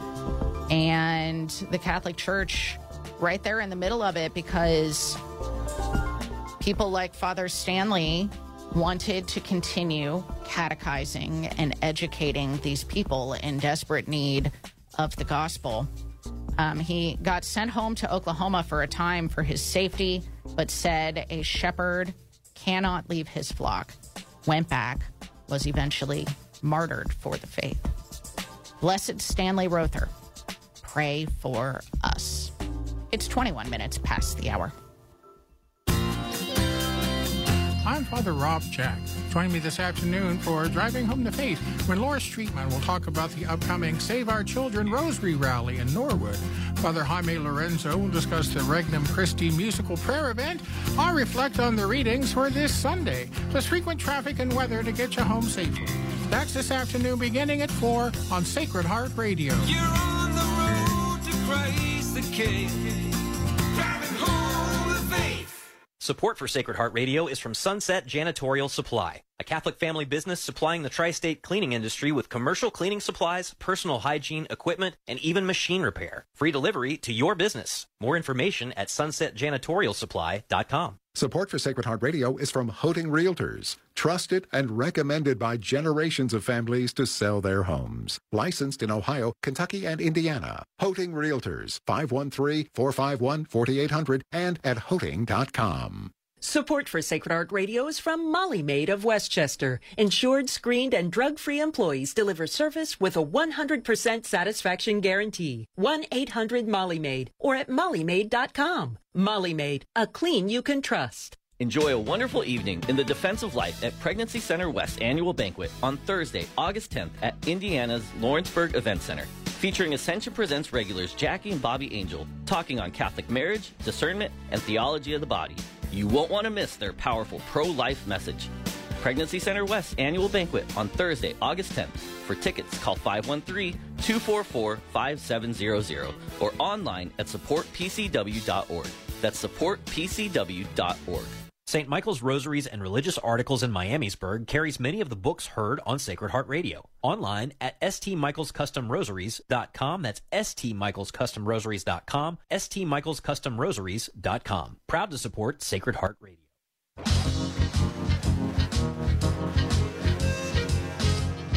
Dr. Marlon De La Torre is back with us now on the Son Rise Morning Show, Director of Evangelization for the Diocese of Columbus. He writes at knowingisdoing.org. Good morning, Marlon. Go Bucks. Good, good morning, Annie. Go Bucks. So it's Natural Family Planning Awareness Week Mm. in the U.S. Church. And I want to get the basics with you first because I don't want to take anything for granted. Sure, sure. What is the purpose of natural family planning? All right. So from from a basic construct, uh, natural family planning really is to assist the couple to space out uh, the opportunity, the, the always open opportunity to have children. And that natural family planning provides the couple the opportunity to really look at their situation in life, look at their current structure, and determine, all right, when would be the best time to, to have a child? Not from a contraceptive mentality and not from a mentality where they don't love children. It's because of factors in, in their family or situations where this would be probably the, the best time to abstain uh, from sex, to abstain from the opportunity to have a child this time uh, for various reasons, whether it be uh, emotional, psychological, financial, things of that nature that somehow could weigh or be a detriment to the couple and uh, may really cause a hardship. And and that's a general way of looking at natural family planning in and of itself. But really, it's it's the gift of openness of life always. But at this particular time, they like to refrain from conceiving um, for a particular reason. Okay, now the church does not make up rules simply to make up rules, and neither does God. Correct. So, why is the rule against the use of birth control, meaning Mm-hmm. like the pill or or Mm. other methods of contraception, why is that rule against birth control fitting for man and Mm-hmm. wi- woman who are made in the image and after the likeness of God? Great. That's a fantastic question. When when you look at the concept of, of natural family planning, and this really stemming from uh, the church's uh, beautiful concept of man and woman and procreation and the love for one another, uh, this regulation or cycle, all right, of birth really is meant to help the couple understand one uh, they're a child of God. Two, the openness to life will always exist. Three, there are certain times where, you know what, um, we may want to refrain from having a child, not because of the specific fact that we have a contraceptive mentality, but because of a situation that may occur, whether it be physical, emotional, psychological. The church offers that as part of the human condition, where there could be a factor that may cause a hardship on the couple, not because of anything else other than all right, the couple struggling. And the church understands in a merciful way that there may be time not to have a child. And so we want to be cognizant of that. And the church realizes that. Pope Paul VI uh, in Humanae Vitae really understood the, the premise of man and woman. And he based that not just on the biblical understanding of Genesis or the understanding of our Lord blessing the marriage covenant, whether it be in St. John's Gospel at Feast of Cana or the explanation of the whole narrative of divorce and remarriage with Moses to the Sanhedrin. Uh, there's more to it than just that. It's an understanding of the mercy uh, that's due to us as children of God, and that if we really decide uh, to live that covenantal marriage, there are certain times where this could be refrained, uh, not for anything else other than for the mercy of the couple and the situation they're in. So the church is very well aware of that. And, and that's one of the beautiful things of NFP. At the same time, it's one of the most misunderstood aspects of NFP. Yeah, I was going to say because uh, I mean, let's just let's just Yeah. call it out here because I mean, course. this is not using birth control, but there are those Mm. who say this is just a Catholic workaround. I mean, there are plenty of people who think Mm. of that course. this is just simply they call it Catholic birth control. Oh, absolutely, and and from a surface level, rightfully so. Um, I've encountered many couples who have used the, the aspect of NFP w- in whatever method uh, is available to them to uh, intentionally not have children. They, they say, "Well, you know what? This is a way where I, I don't fall into mortal sin. Hey, I found a, a nice scapegoat here in this particular method of natural family planning." And when I've encountered those couples, I, I tell them, "Like, look, the whole premise is not for you to have unlimited sex." The whole premise is for you to understand your spouse, to understand that there could be a serious situation where having a child at this time may cause you harm emotionally, psychologically, or there could be a burden that you're not aware of, or something that you have not worked out with your spouse that bringing another child in at this particular point in time, all right, may may be somewhat harmful uh, in the situation. Now, that also sounds like, well, it sounds no different than, than contracepting, then so basically being able to use any type of uh, element to do that as well. But the, the, the distinction is you're always open to life, meaning that even if practicing NFP, uh, you could conceive. And my wife and I are examples of that when we conceived our youngest, Gianna. Um, we never thought we'd have another child, practicing NFP, and she came as a blessing. Not because we did not want to have a child, we always wanted to have children, but uh, understanding the physiology of of man and woman and what can happen, NFP really allows that to grow and mature. Uh, it's part of the gift. I love that you named her Gianna. Beautiful. Of course, being open to life is is how we live in the image and after the likeness of God, who in his Mhm. nature is life giving. We are called Absolutely. to live out that likeness of God in which he made us. And you can read more about this. He's got a, a very thorough post over at knowingisdoing.org, which you can find linked at sonrisemorningshow.com. Marlon, thank you so much and go Bucks. Appreciate it, Annie. Go Bucks. You can find all of our guests linked at sonrisemorningshow.com. While you're there, download the Son Rise Morning Show app, Sacred Heart Radio app. It's named after the station in which we reside here in Cincinnati, Ohio. You can listen to all three hours of the Son Rise Morning Show, as well as all of the rest of the great Catholic radio programming you get on a daily basis. Half past the hour now on the Son Rise Morning Show. It's time for news. The Thomas More Society is suing on behalf of a national network of pro life pregnancy centers after the governor of Illinois signed into law a bill that targets pregnancy centers. The so called Deceptive Practices of Limited Services Pregnancy Centers Act bans pregnancy centers from using what is described as misinformation, deceptive practices, or misrepresentation in order to interfere with access to abortion services or emergency contraception. Peter Breen of the Thomas More Society said in a statement, quote, pregnancy help ministries provide real options and assistance to women and families in need, but instead of the praise they deserve, pro-abortion politicians are targeting these ministries with $50,000 fines and injunctions solely because of their pro-life viewpoint, end quote. This month is on pace to become the hottest month on record. Details from Mark Mayfield. That's according to new data from the Earth Observation Unit of the European Union Space Program and the World Meteorological Organization.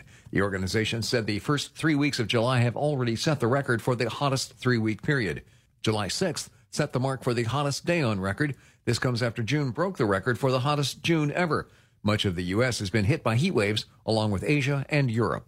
I'm Mark Mayfield. The vicar of the Diocese of Odessa of the Ukrainian Orthodox Church has told Russian Patriarch Kirill, quote, a missile you blessed hit the altar. Yahoo News reports that Archbishop Victor of Arts Artsyz was referring to a bombing last week in Odessa that damaged the Transfiguration Cathedral. He said in a letter to Patriarch Kirill, quote, I saw that a Russian missile blessed by you had directly struck the altar of the church in the Holy of Holies. I realize that the Ukrainian Orthodox Church has long had nothing in common with your understanding.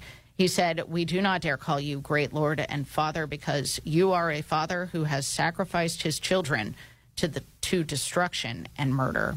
End quote. A hearing is set to resume today in Michigan as prosecutors push for a school shooter to get life in prison. The teenager pleaded guilty last year to all charges in the killing of four students at Oxford High School in 2021. He was 15 years old at the time and can only be and can only be sentenced to life in prison without parole at the discretion of a judge. Pope Francis has sent a message to young people participating in the Medjugorje International Youth Festival, encouraging them to trust in God and to respond positively to His grace. From Vatican Radio, Devin Watkins reports. God has a plan of love for each of you, said the Pope. Do not be afraid of his will, but place all your trust in his grace. He expressed his hope that their time spent in Eucharistic adoration and confession at the Medjugorje festival would help them to see that God's will is not something to be feared, but rather something to be embraced. God's will is a priceless treasure, he said. Pope Francis went on to reflect on the example of the Blessed Virgin Mary, highlighting how she did the will of God despite hardships. She became a disciple and mother of her son the moment she accepted the angel's words, he said. From then on, her whole life was a continuous response to God's will. The Pope noted that we sometimes struggle to understand God's will, especially in difficult moments. There is no better will for us than the Father's will, he said, which is his plan of love for us with a view to his kingdom and our full happiness. God, added Pope Francis, loves us unconditionally and knows the very depths of our hearts and desires. The Pope urged young people at the Medjugorje Youth Festival to offer God their unconditional yes in response to his love, especially in the zeal of their youth. Let there be no place in your life for selfishness or laziness, he urged. Take advantage of your youth to lay the foundations of your existence together with the Lord, because your personal, professional, and social future will depend on the choices you make during these years. Pope Francis concluded his message by encouraging young people to be enthusiastic missionaries of the new evangelization. If you let God's grace work in you, and if you are generous and persevering in your daily commitment, he said, you will make this world a better place for all. I'm Devin Watkins. And AAA reporting gas prices are currently at an eight month high. That's the news on the Son Rise Morning Show. It's 35 minutes past the hour.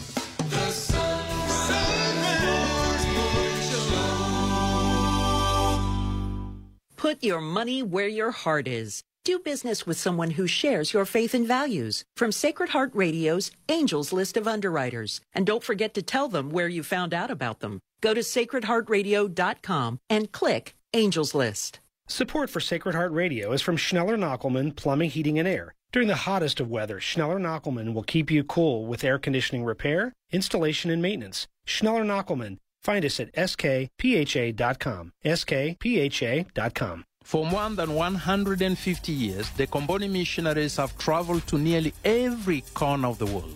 Founded by St. Daniel Comboni, we are an international Catholic organization dedicated to ministering the world's poorest and most abandoned people. Your donations make a huge impact, and 95% are used to fund our many projects. Find out more at combonimissionaries.org. That is combonimissionaries.org. It's 24 minutes before the hour on this Friday, July the 28th. Your forecast is brought to you on Sacred Heart Catholic Radio by Schneller Knochelmann Plumbing, Heating, and Air online at skpha.com. Got an excessive heat warning today, and right now it's kind of rainy with temperatures in the lower 70s as you're heading out the door. For Cincinnati, hot and very humid, feels like 105 degrees with some pop up late afternoon storms. A high today, technically, of 95. Slight storm chance tonight, otherwise muggy with an overnight low of 76. Partly cloudy, hot and humid with scattered storms tomorrow and a high of 94. For the Miami Valley Dayton area, mix of sun and clouds with a spotty storm possible, high around 95. Heat index 100. Scattered showers and storms tonight with an overnight low of 75. Partly sunny with scattered storms tomorrow and a high of 90. This is Sacred Heart Catholic Radio.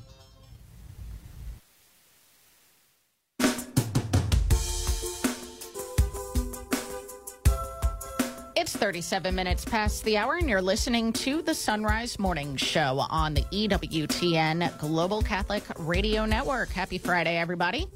Happy to have you along with us.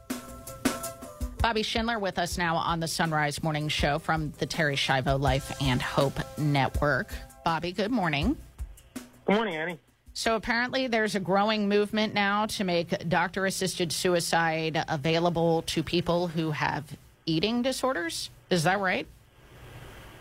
That's that's right. It it, it uh, there was an article that was published in the Daily Mail, Annie, uh, just this past July 28th, of a Denver doctor, Jennifer Gaudini, uh, Gaudiani, I believe, and she specializes in eating disorders at her Denver clinic, and says that she believes that uh, there's certain patients who have anorexia, eating disorders, should be uh, could qualify to be recommend. She believes should be recommended recommend give the recommendation for lethal doses uh, of meds to commit suicide. In fact, she recommended to uh, of her patients who evidently wasn't quite clear, Annie, uh, but they, she in the article said that uh, assisted suicide was legal where these patients lived, and she recommended uh, assisted suicide for these patients. So, uh, so yeah, it's it's it's moving from terminal illness, uh, Annie, which is uh, the, the premise or the basis of how these laws are passed in the states, and now they want to expand it to uh, to kill people who have mental health conditions. Eating disorder uh, here is, is just one of example. I don't know. If, I believe we talked about this last year, and in, in 2022, uh, Wesley wrote an article about that, and the Journal of Eating Disorders actually published a piece piece that was supporting and pushing just this: that patients should be afforded uh, assisted suicide option if they do have, in fact, if they are um, if they are dealing with eating disorders. All right, can I just put this in very real terms of essentially what they're saying and then get your comments? Because I I I live it I I have a family we in our family there have been um, issues with eating disorders in my my extended family. So essentially you're going to somebody for help. You've come to the point where you realize that you need help. You go to them and they say, "Well, yes, basically you are fat and here's some medication to help you end your life because you're not going to get over this and you know you're so depressed you may as well just end your life because you're going to be miserable for the rest of your life is that is i mean that's from my perspective as as somebody who has watched others with eating disorders um, that's essentially what i hear bobby Well, that, this is what makes it so alarming, Annie. When, when you start passing laws that speak to mental anguish or suffering as a reason to kill someone, where where does it end? And, and how do you define? Do you put it? How do you get parameters, or how do you set boundaries on these types of terms? You, you know, um, uh, Wesley says that uh, allowing in the same article that I referenced back in 2022, he said allowing assisted suicide for psychiatric illnesses would open the door wide open for medicalized killing, and he's absolutely right. That that's why it, it's so important that we have to be vigilant with these assisted suicide laws and how they basically lie to pass them and say, oh, we're going to have uh, very strict uh, guidelines, safeguards, where this it would never uh, affect any any any patient other than those who have a terminal disease and have six months or less to, to die. Well, that's just not true. I mean, we're already seeing there's been three states already in, here that that have existing assisted suicide laws that have expanded already. Uh, one being Vermont, the other being Oregon, where they can now have uh, uh, people come in from out of states and and and uh, and have assisted suicide. Uh, they, they can they can prescribe assisted suicide for people out of state if they come in Oregon, Vermont. So it's already expanding and and and, and you see the dangers and and and can, and we always point to Canada too, Annie. And Canada is actually legalizing in tw- March of 2024. Uh, uh, the Canadians will now be allowed to um, to kill themselves. They'll use assisted suicide when the underlying condition is mental illness. So if it's happening in other countries, you could be rest assured that it's eventually going to creep into the United States if we just don't pay attention and stop these, these types of laws from happening and expanding in this country. Well, essentially, you're looking at people with depression, right? I mean, yep. we're going to start extending lethal drugs, doctors being forced to do this, extending lethal drugs to people who have depression.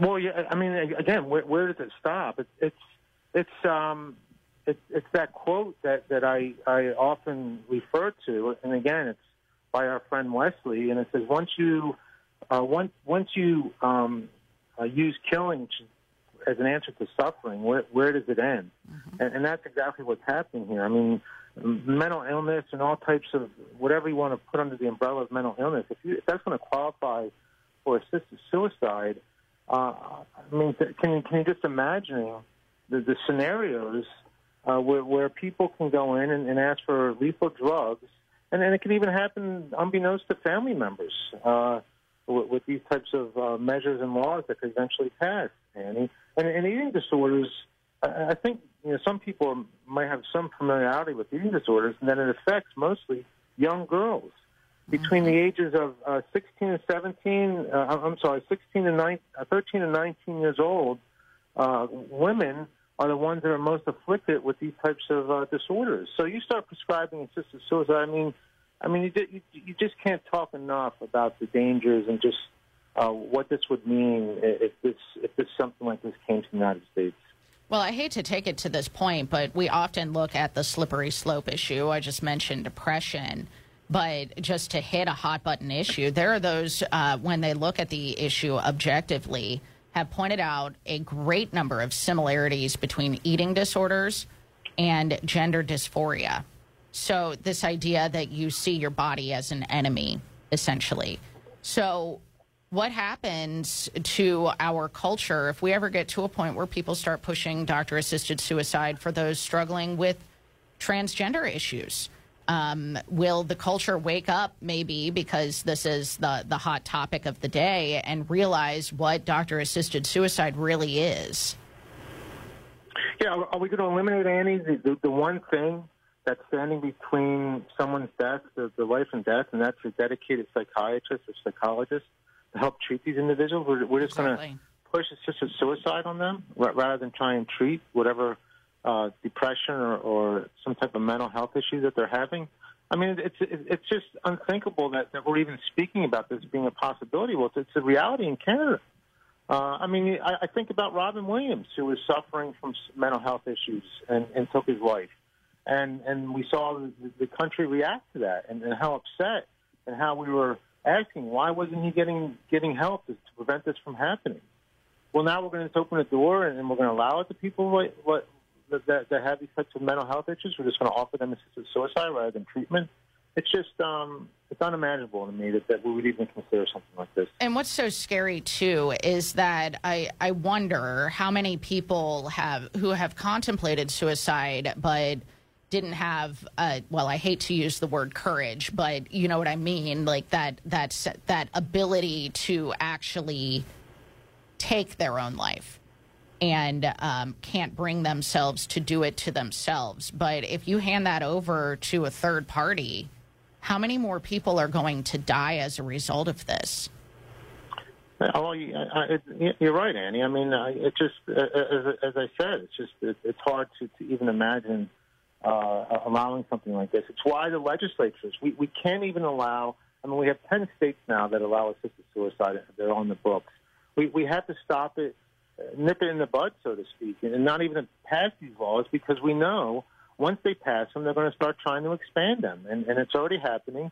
And it's why we have to be vigilant, and we have to let the legislators do everything, you know, help them and, and, and educate them and, and let them know uh, the possibilities of what could happen and how it could impact uh, some of the most vulnerable, medically vulnerable uh, people in this country if we pass these types of laws. Yeah, and I believe that it is uh, St. Catherine of Siena who is the patron of those suffering with eating disorders. And so let's pray through her intercession today for all of those who struggle and, gosh, to just stop the tide here on doctor assisted suicide for those struggling with, with mental health issues. We got the Terri Schiavo Life and Hope Network linked at sonrisemorningshow.com. Bobby Schindler, thank you so much. Thank you, Annie. God bless you. You too, thanks. All right, Father Jonathan Duncan joins us next. Stay with us. Support is from Solidarity Health Share. Do you have an insurance plan that pays for everything, even things that violate your beliefs? Have you ever felt there has to be a better way, but didn't know you had any options? If you answered yes, I've got some good news for you. There is a better way and a more affordable way. Solidarity Health Share can save you hundreds of dollars each month while actually supporting your beliefs. Because the best news is that Solidarity Health Share costs a whole lot less than insurance. It's time to jump in and put your money where your faith is and put some money back into your wallet at the same time. Join Solidarity HealthShare, a faith-based healthcare sharing community. Prices start as low as $384 a month for families. Call to see how much you can save. 844-334-3245. That's 844-334-3245. Solidarity HealthShare, 844-334-3245. Do you use a single brew coffee maker at your home or in your workplace? The Carmelite Monks of Wyoming have single use coffee pods especially for you. Go to the Mystic Monk Coffee site through our site, sonrisemorningshow.com, to browse the monk shot options.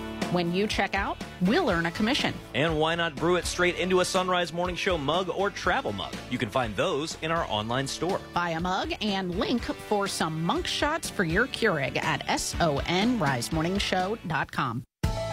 This is Bernadette Bogusky, Executive Director of WCCR Cleveland, AM 1260 The Rock. Why do we need Catholic radio?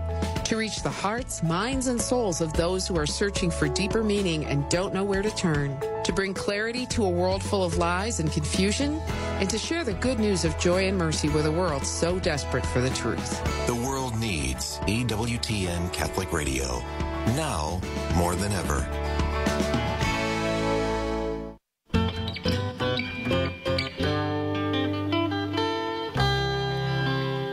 It's 11 till. Joining us now on the Son Rise Morning Show is Father Jonathan Duncan, a priest for the Diocese of Charleston, works in parish, campus, and hospital ministry, and you can follow him on Twitter at Father J. Duncan. Good morning, Father.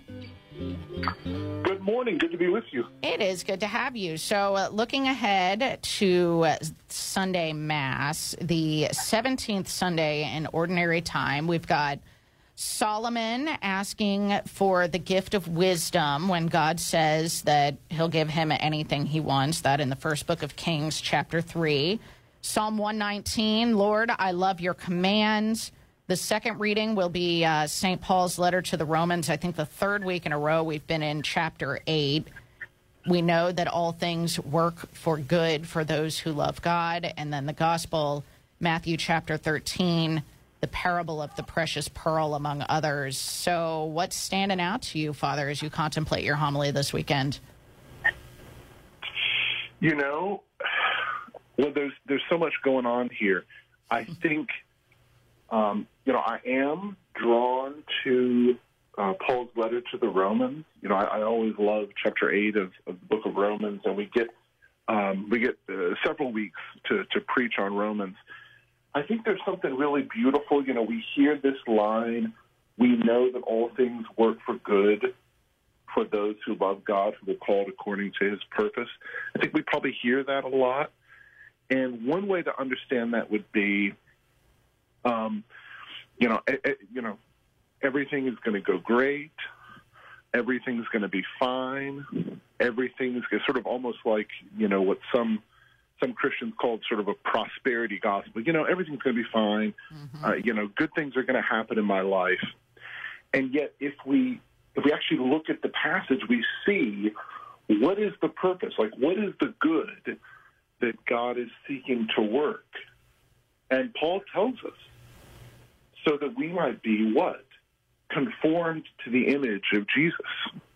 All of this good is that we become Christ shaped and Christ faced, which ultimately means uh, cross shaped. And so, if, if God is working in us good in everything, you know, this is, of course, part of the church's teaching about providence, uh, which I think a lot of Catholics may be confused about. They think, well, you know, uh, is God really uh, behind everything, or does, or does he or ordain all things? Is he aware of all things that are going to happen and have control over everything? No, that doesn't seem right. Um, and yet, the Catechism is clear. The Scriptures are clear. God is the master of of history, right? He is working His purposes out in history, in our lives. And so, but what is the good that He's working? Well, He's He's getting us to look like Jesus. He wants us to look like Jesus, which means humble, prayerful, uh, holy. And that means uh, suffering. You know, if we're going to look like Jesus, we're going to have some nights that are going to look like Maundy Thursday. And if we're going to look like Jesus, that means we're going to have some days that are going to look like Good Friday. But if if He's trying to shape us in Christ's image, then our life is going to have both beautiful moments, but also difficult, challenging, uh, cleansing, purgative moments. all of these kinds of things because that's what we need to become Christ shaped. Um, and when we understand that, and, when, and then we, we look at our whole life and say, okay, that means every part of my life is for me. There's nothing in my life that's not for me because even the difficult things are shaping me to look like Jesus on his knees, trusting his Father in Gethsemane.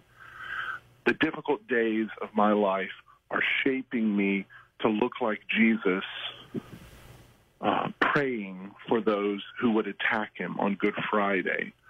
And ultimately, we trust that in this wisdom, if we trust in Christ, that through this, we'll have our own Easter Sunday, both at the end and the resurrection, and of course, by the grace of God, we get to, to kind of have a foretaste of that when um, when we're delivered out of difficult circumstances, even now.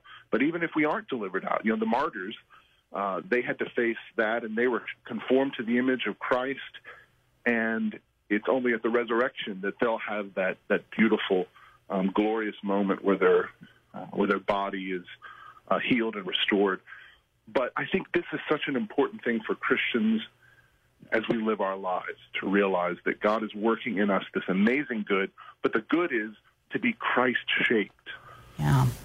Yeah. I mean, this goes back to what Solomon prays for, doesn't it? This what you're speaking of is gaining that wisdom of of the knowledge of where we come from and what we are meant for. And so then we can pray things like, Lord, I love your commands. The law of your mouth to me is more precious than gold and silver pieces, which seems like such a hard prayer to, to pray, right? Or to give up everything to go buy that field to find that pearl of great price. Absolutely. And remembering, you know, it's one thing to think, oh, yes, God has a plan for me and his wisdom, you know, it must be so high. Uh, you know, how could I possibly understand? But the good news of the gospel is that the wisdom became a man. That's what St. Paul says, I think, it's to the Colossians, that Christ is the wisdom of God.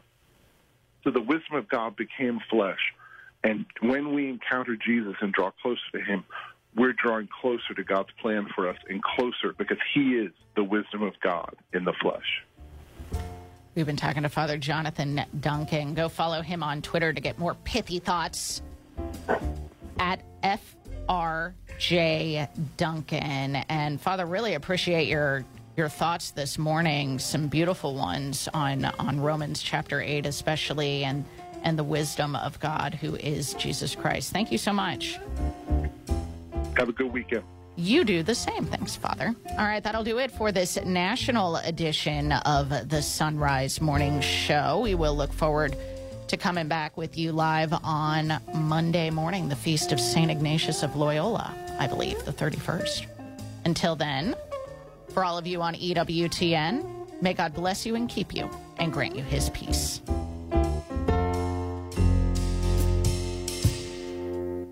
Ryan Lopez here. Like many organizations, Sacred Heart Radio is experiencing the summer slump when it comes to donations. This year, it is to the tune of $40,000. Now, we've been in this situation before, and each time we have persevered in providing the gospel because of our generous supporters. Now, to be clear, it wasn't big checks that got us through, but the many small gifts collectively from our listening family.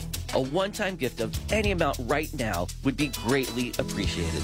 To give right now, please visit sacredheartradio.com and click donate. I am Deacon Mike Erb with Coldwell Banker Realty, proud to support Sacred Heart Radio because I am a faithful listener and I'm happy to help you with buying or selling your home. 513 237 8888. That's 513 237 8888. When you donate your car to St. Vincent de Paul of Cincinnati, you are showing your care by making it a vehicle for hope to transform lives. Your donation of a car, truck, or RV helps provide basic needs to struggling neighbors, and they'll pick it up for free. Find out more at 421care.org. Being prepared is everything, right? Does your family know your wishes for your final resting place? Gate of Heaven Cemetery, Archdiocese of Cincinnati's pre-planning family services advisors will assist you and your family with your advanced planning by helping you make decisions calmly and with a clear mind. Attend an upcoming pre-planning seminar at Gate of Heaven Cemetery so you can rest with peace of mind. 513 489 0300. 513 489 0300. Cabernet Sauvignon, Malbec, Merlot, Pinot Noir, Chardonnay. When you're looking for an extensive selection of fine handcrafted wines from around the world, it's the BFM Wine Shop on Bridgetown Road. BFM Wine stocks over a thousand labels of high quality wine from boutique wineries and small producers. There's also the Wine of the Month, their e newsletter, and pairing suggestions with fine food. The BFM Wine Shop, proud supporters of Sacred Heart Radio, on the web at bridgetownfinermeats.com. Hi, I'm Jim Akers, board member with the Cincinnati chapter of Legatus, Catholic business leaders and their spouses meeting the challenge of balancing faith, family, and business. We meet once a month for Mass and dinner, along with a local or national speaker and a wonderful venue throughout the city. Many of our speakers you have heard right here on Sacred Heart Radio. Please think about joining our group of Catholic leaders and become an ambassador for Christ in your business or profession. Contact us at cincinnati at legatus.org. That's cincinnati at legatus.org. Support for Sacred Heart Radio is from Ruah Wood Psychological Services, integrating psychological science and the truths of our Catholic faith, with offices in Dayton and Cincinnati. More information at 513-407-8878 or rwpsych.org. I'm Father Jacob Varghese from St. Peter and Paul, California, Kentucky. Thank you for listening to Sacred Heart Catholic Radio. 740 WNOP Newport, 910 WPFB Middletown, or get the app, stream, podcast, and more at sacredheartradio.com. Arise, it's a new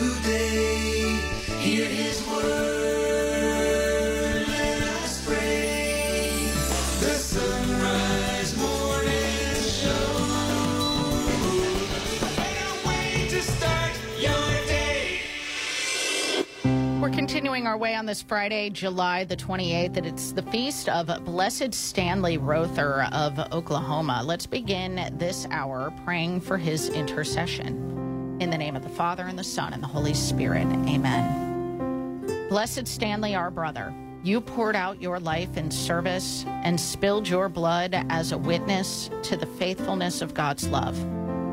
Those you loved so deeply and served so completely knew you to be their pastor and their priest, interceding for them as their open door to the presence of Christ.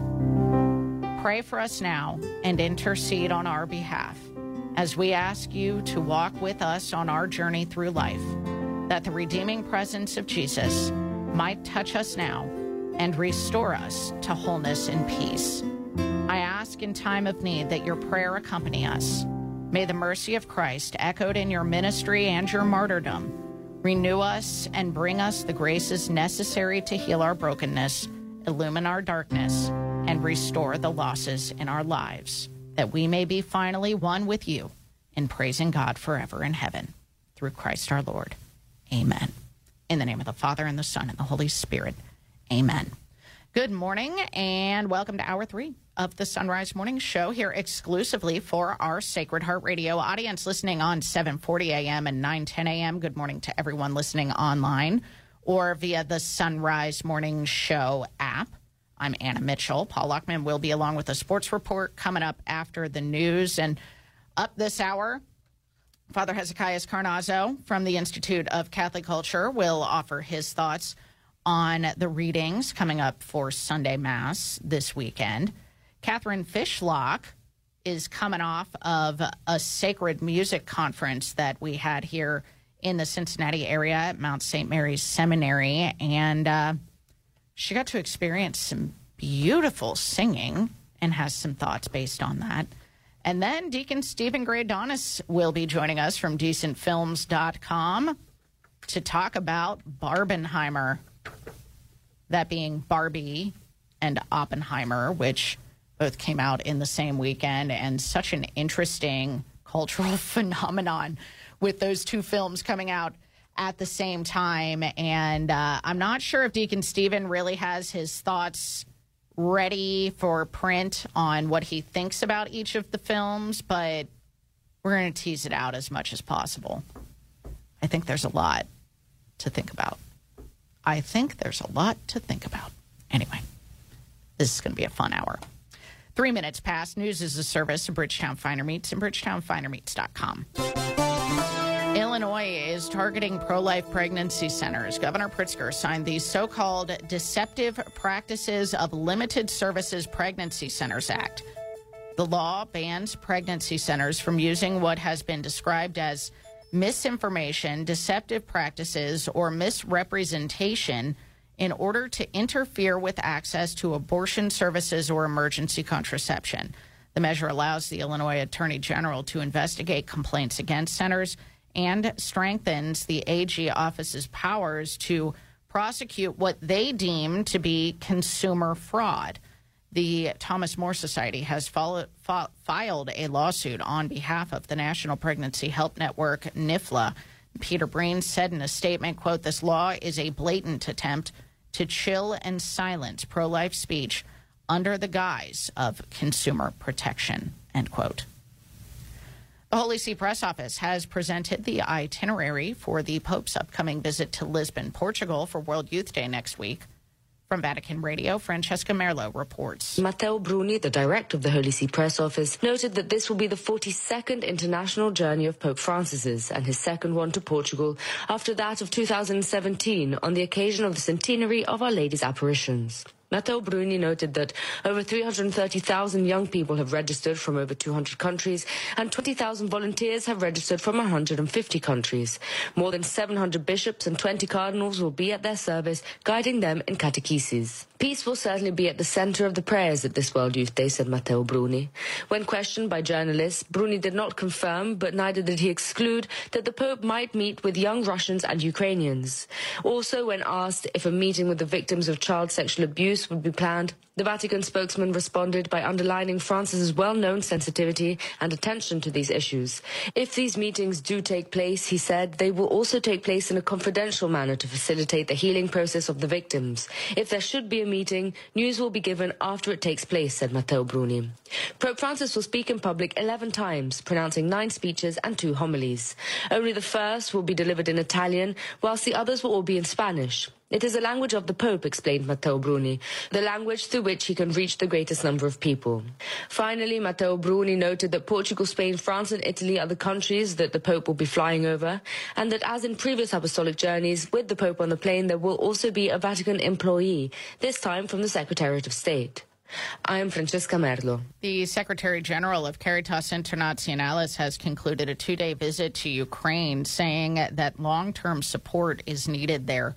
Alistair Dutton told Vatican News that now 18 months since the Russian invasion, unfortunately, war is becoming more structurally present. He said, living in a time of war is becoming a matter of daily life for people in Ukraine. And so the nature of the assistance is starting to shift somewhat. He said, quote, we must help people think about rather than what they receive day in and day out, how to provide for their families, how they can restart their work and earn an income and provide for their families themselves. End quote. A hearing is set to resume today in Michigan as prosecutors push for a school shooter to get life in prison. The teenager pleaded guilty last year to all charges in the killing of four students at, at Oxford High School in 2021. He was 15 years old at the time and can only be sentenced to life in prison without parole at the discretion of a judge. Former President Trump is accusing the Justice Department of abuse after more charges were filed against him in the Mar a Lago classified documents case. Brian Shook reports. Trump told Fox News Digital Thursday that this is what you get for leading the polls for the White House in 2024, calling the charges ridiculous. Special counsel Jack Smith is adding one defendant to the prior indictment against Trump and aide Walt Nauta, along with an additional charge of willful retention and two new obstruction counts. Trump and Nauta have already both pleaded not guilty to federal charges related to the documents. I'm Brian Shook. And youth sports officials in Ohio are reminding school leaders to take precautions to protect student athletes during the extreme heat we're experiencing. Practices for some fall sports programs are getting underway as the state experiences this wave of very hot weather. Tim Stried of the Ohio High School Athletic Association says hydration is the biggest factor to focus on, noting that young players should be encouraged to drink plenty of water before taking the field in hot weather. The CDC also suggests scheduling workouts and practices for early in the morning or later in the evening to avoid the most intense heat of the day. Now, Anna Mitchell, you're a very intelligent person. Mm-hmm. Was Thanks. this? I'm was glad you this? think so. Well, I, I know so. I've, Thank you. I've worked with you for quite some time. So, uh, my question is: Was this story pinpointed at me for Softball? Yes. no, not for softball. Oh, okay. For for my my news at all. Is this what? Did you not know that you let in with the perfect? Uh, well, yeah, I mean, I knew that this was going to be a good lead in to sports. Okay. Uh, well, did you also know, Anna Mitchell, that I, and I'm not going to tell you how to do your job, Uh huh. but your leading story for the national news should have been what I am going to lead with here in sports. I may be, I may be overdoing it. I can't wait to hear this. Do you, did you not know this? I don't know. Oh, no. Sports on Sacred Heart Radio, brought to you by Dr. Robert Berger and Beacon Orthopedics and Sports Medicine. Cincinnati Bengals are dealing with a major injury. Joe Burrow Oh, yeah. carted off the field yesterday during uh, practice with a calf strain. All right, so calf strain. So exactly what you were saying, Anna Mitchell. We got to be careful when we're practicing outside. And uh, head coach Zac Taylor says Burrow went down on a scramble at the end of a training drill. Burrow uh, missed time last year during training camp with that uh, appendix issue. So we shall see how long it goes. Hopefully, uh, things calf strain. I mean, th- these things happen, you know. Mhm. So hopefully he'll be all right. Fingers Uh, crossed. Fingers crossed. Reds back on the diamond tonight. They open up a three-game set with the Dodgers. I might have I might have been overdoing it. I mean, obviously Joe Burrow means a lot, but uh, you know, I might I might have um, I was like panicked. seriously panicked for a second Oh, there. Like, it- what did I miss? It happened during driving home the faith, like right at the start, and it was just. and you were losing your mind. Well, I, I mean, I couldn't. I you had to get off the social media because I mean the the world was ending. Everybody was getting in line to donate their calf uh, to you know. I mean, it was it, it's pretty ridiculous. So hopefully, um, hopefully Joe Burrow is resting. Wow. When I pulled up Twitter, Carly Rae Jepsen was trending. I guess she dropped a new album overnight or something. Okay, I don't know. Not who that Joe is. Burrow. I had no idea. Carly Rae Jepsen. Uh, was she part of the Jepsons? Call me maybe. Oh, stop it! Stop! No, I did. yeah, I yeah. I mean, there. The worst part is, is that is plays crazy. during that plays at Skyline. Does it? I know Oh, I like it. 25 songs that keep coming out, and it's only because of uh-huh. Skyline. I, I only listen to the same 10 uh-huh. songs that I've listened to my entire life. Like I've been everybody reflecting lately. I've been telling this to quite a few people. I'm so pumped now because my music, like my era of music, is what gets played at the grocery store now. Oh no! And I'm you, like, you like that? Oh, oh, you love it. I love that I am now the grocery store demo. Oh my goodness! It makes me so happy. I cannot. I don't care that it makes me old. I I feel extremely old. I am jamming at the grocery store. I heard I was at St. Vincent de Paul recently, the thrift store, Yeah. and they played Hanging by a Moment. And I was like, this Yeah. is Oh yeah, yeah, it's good stuff. awesome. Yeah, it's good this stuff. is awesome. Kids need to hear this. Is that you know? Well, no, that isn't what I'm thinking. I'm oh. just Well, they do. totally They need to not looking at it from to- a selfish perspective that I am loving my trips to the grocery store. I love the grocery store anyway, but now I really love going to the grocery store. That's good. That's, Thanks. Thank that- you for listening. Absolutely. I am here to listen. And I'm also going to be listening to traffic and weather here. Traffic, a service of Larkin Cobb Chevrolet Buick and GMC in Eaton, Ohio on the web at larkincobb.com. Anything good out there? Yeah, amazingly not terrible, even though the roads are wet. We do have an accident blocking the left lane right now on northbound 71, right around Martin Luther King. But the backup in the area is not terrible yet, so we'll I'll keep an eye on it. Northbound 75, you're slowing from uh, 74 up toward eh, up toward Ronald Reagan. Southbound 75 slowing as you head through and out of the Lockland split the Dayton area, we do have a major problem. Southbound 75 at Wagner Ford, the left two lanes are blocked. You can expect about a 20 minute delay right now, backed up toward I 70. Now, for weather, thinking, speaking of major problems, good grief. Excessive heat warning today. So expect that your kids are not going to be spending a lot of time outdoors. If you have health issues, today is not the day to uh, go outside. Hot and humid. Going to feel like 105 degrees in Cincinnati today. Could see some uh, pop up late afternoon storms as well. Tonight, slight storm chance, otherwise muggy, with an overnight low of 76. Partly cloudy, hot and humid tomorrow with scattered storms and a high of 94. It's insulting when you have all this rain and then it just doesn't even cool it down. That's what's, I think, the worst part of it. It just makes it worse. Makes it much More worse. humid. Anyway. Mix of sun and clouds today in the Dayton area. Spotty shower or thunderstorm possible. A high around 95, but the heat index will make it feel between 100 and 105 today. Scattered showers and storms tonight with an overnight low of 75. Partly sunny with scattered storms likely tomorrow and a high of 90.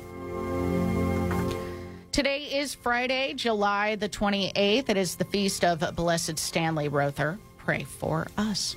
It's 14 past. Joining us again on the Son Rise Morning Show is Father Hezekias Carnazzo from the Institute of Catholic Culture. Good morning, Father.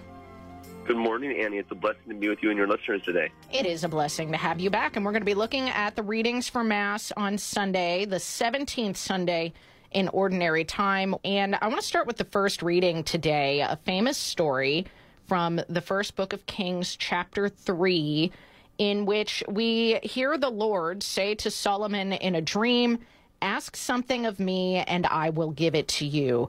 And Solomon asks for wisdom. My first question is, Father, what is wisdom? that's a that's a, that's a great question, Annie. You know, most of us read a text like this and we remember the story from our childhood. We we rarely stop and ask ourselves these fundamental questions about the scriptures, about what what the meaning of these things are. And unfortunately, today we've lost our philosophical patrimony that would allow a Catholic to answer that question very easily. Wisdom is the knowledge of the causes of things, and when we mean the knowledge of the causes of things, that's a it's a fancy way of saying knowing where a thing came from and where it's going, what created it, what, and what its purpose is. So we talk about we're, we're looking at the thing and realizing its place within the whole created order and what its purpose is in relationship to the plan of God. Uh, and this is so important, Annie, because it, it tells us to slow down, stop, and to look around you. And, uh, and, and for all those things we take for granted, all those times we become frustrated in our life that things aren't working out the way we want them to and so forth, we need to slow down. There's that old saying, you know, stop and smell the roses. that's, that's, the, that, that's the fundamental thing.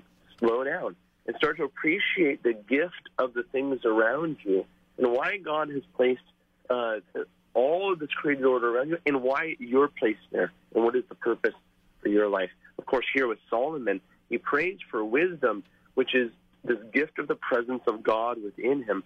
Ultimately, to have knowledge of the causes of things is to see things, to realize things, to come alive in regards to the whole world. And therefore, wisdom in the Old Testament is certainly understood in terms of the grace of God, the Word of God coming to dwell within Solomon, to direct his life, to realize the gift which his life is, and what, what the purpose of his life is. And so, if we take that into mind with our own lives and then go to listen to or read the gospel for Mass on Sunday from Na- Matthew chapter 13, if we're seeing things through God's eyes, then we can understand better what a gift the kingdom of heaven is. Yeah, but you know, just as a bridge to get there, look at this responsorial psalm, Annie. Yeah. Lord, I love your command. That's a, the command of God is not something outside of us, or at least it's not supposed to be. Uh, it's supposed to be something loved that is coming from within us, something pour, that pours out from us and directs our lives. And then you're right. You, we can take a look with that, having opened our, our, our heart to this gift of God's way of life as my way of life. Lord, I love your command, as Solomon did. Then we can, we certainly, we can look at this gospel and, and, and allow Jesus to teach us to conform our life to it. Yeah, the kingdom of heaven. And we continue that theme this week uh, of the kingdom of heaven in Matthew chapter 13, as we heard last week. This time regarding especially the pearl of great price. Huh? If if one realizes the, the uh, what is around him, uh, the God's plan for him, he will. It is a life changing realization. If God's word comes to dwell within us, it's a life changing thing, and we will. Yes, we will sell all, and then we will put as a priority first the kingdom of heaven. And you know, we I, we spoke about this last week, Annie, regarding this kingdom of heaven business. Because most people think kingdom of heaven, we think about you know up in the clouds, but Saint, Jesus is saying no. The kingdom of heaven is, as Solomon prayed, yeah, and within us. Mm-hmm. Huh? So the a kingdom is is that which the which the king sets in order. Huh? And we pray that the Lord comes to dwell within us to set us in order.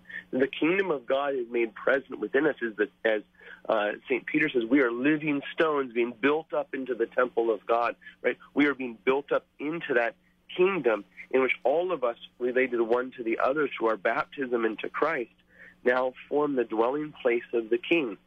Uh, and, and if one realizes where his life has come from as a gift from God, what its purpose is, then one would give their life for this kingdom, not something far off and distant from us, not something which is to come in the future, but one which he sells everything now to give his life for this purpose of, their, of his relationship with God. Well, let's go back to the, the responsorial psalm here, Psalm 119.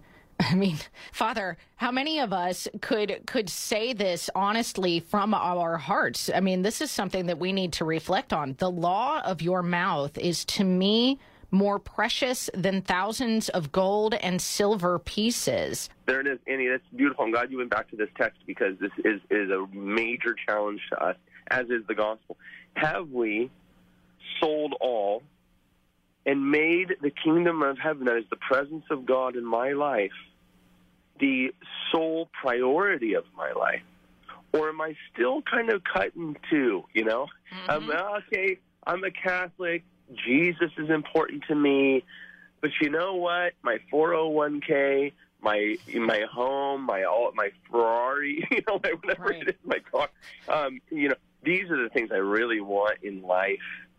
And then to reprioritize and what is to make what is most important actually what is most important. Uh, the law of your mouth is to me more precious than thousands of gold and silver pieces, and I can't say that.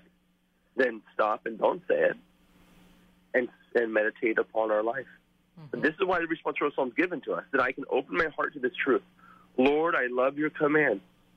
I have said, O Lord, that my part is to keep your word. The law of your mouth is more precious to me than, than thousands of gold and silver pieces. Open your heart to that, my friend, uh, this Sunday as we hear this, and, and make that responsorial psalm your own. That's the purpose of it. To pray this prayer of Solomon, and then to say, you know what? All these things are important to me in life. Those are good, but those are all good in my life to the extent that the most important good of all is in place. And let us put that in place again, and that is the presence of the Word of God in my life to direct all of my actions. We've been talking to Father Hezekias Carnazzo. And Father, if listeners want to check out all the resources over at the Institute of Catholic Culture, where do they find them? instituteofcatholicculture.org, www.instituteofcatholicculture.org. Come on over and visit us. And you can find it linked at sonrisemorningshow.com. Dr. John Cuddeback going to be teaching a course on the cardinal virtues, a full course for free. And registration is open, instituteofcatholicculture.org. 22 minutes past the hour now. We got traffic and weather coming up next. Being prepared is everything, right? Does your family know your wishes for your final resting place? Gate of Heaven Cemetery, Archdiocese of Cincinnati's pre-planning family services advisors will assist you and your family with your advanced planning by helping you make decisions calmly and with a clear mind. Attend an upcoming pre-planning seminar at Gate of Heaven Cemetery so you can rest with peace of mind. 513-489-0300. 513-489-0300. Food makes the party, and you can find the perfect party foods at Bridgetown Finer Meats, a proud supporter of Sacred Heart Radio. From mini sandwiches to their jumbo pretzel sandwich, meat and cheese or vegetable and relish trays, Bridgetown Finer Meats can make hosting a party a breeze. And choose your wine while you're there. The BFM Wine Shop has high quality wines from all over the world. Bridgetown Finer Meats on Bridgetown Road, 513 574 3100 on the web at bridgetownfinermeats.com. Support for Sacred Heart Radio is from Molly Maid of Westchester. With 30 years of trusted quality service and a 100% satisfaction guarantee. 1 800 Molly Maid or at mollymaid.com. Molly Maid, a clean you can trust. St. Michael's Rosaries and Religious Articles, a proud supporter of Sacred Heart Radio, can help you share your faith in style with high quality socks and t shirts featuring your favorite saints and the Blessed Mother. St. Michael's Rosaries in beautiful Miamisburg or online at stmichaelscustomrosaries.com. 23 minutes past the hour now, and this traffic report is a service of Rose Automotive, pre-owned vehicles on Erie Highway in Hamilton on the web at roseautomotivegroup.com. Still trying to clean up an accident on southbound 75 in the Dayton area at Wagner Ford has you backed up to the 70 interchange in the Cincinnati area. Still got the left lane blocked with an accident on northbound 71 at Martin Luther King. Some slow traffic right in the immediate area of the accident, but uh, no major backup behind it. Heavy on southbound 75 coming through the Lockland split and on northbound 75 as you approach the Norwood lateral. Now for weather, excessive heat warning in effect today. Hot and humid with pop up late afternoon storms in Cincinnati. High of 95, it'll feel more like 105. Tonight, slight storm chance, otherwise muggy with an overnight low of 76. Partly cloudy, hot and humid tomorrow with scattered storms and a high of 94. For the Miami Valley Dayton area, mix of sun and clouds with a spotty storm possible. High around 95, heat index up to 105. Scattered showers and storms tonight with an overnight low of 75. Partly sunny with thunderstorms likely tomorrow and a high of 90 degrees. Catherine Fishlock joins us next. It's 25 past. Working to see the culture of life prevail in the Miami Valley, Dayton Right to Life is here to protect God's gift of life through law, education, and community action, from fertilization to natural death. Find Dayton Right to Life online at DaytonLife.org. That's DaytonLife.org. Our bodies are a gift of God, a temple of the Holy Spirit. Just as the human body ought to be treated with respect and dignity in life, so it is meant to be treated after death. The Cincinnati Catholic Cemetery Society can help make advance arrangements with their Catholic funeral plan. Pre-planning is especially important to those preparing to enroll in Medicare. It also ensures that you make the arrangements you want, leaving your family without the hardship of planning while grieving. Find out more at 557-2306 extension 319 or online at cccsohio.org. Support for Sacred Heart Radio is from Delhi and Harrison Pet Centers with everything your pet needs from guppies to puppies. Offering curbside pickup in store and online shopping at DelhiPetCenter.com. That's DelhiPetCenter.com. Sacred Heart Radio is blessed to have the support of Larkin Cobb Chevrolet Buick GMC in Eaton, Ohio, offering a wide range of new and used cars, trucks, and SUVs with on-site financing. Larkin Cobb, close to Eaton, Richmond, Dayton, and Brookville. On the web at larkincobb.com.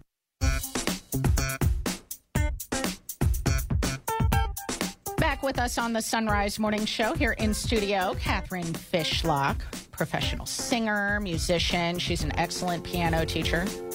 Catherine, good morning. Good to see you. Good morning. Good to be here. So, uh, you have had a couple of weeks off of the show because you were preparing for and then involved in a sacred music conference at Mount St. Mary's.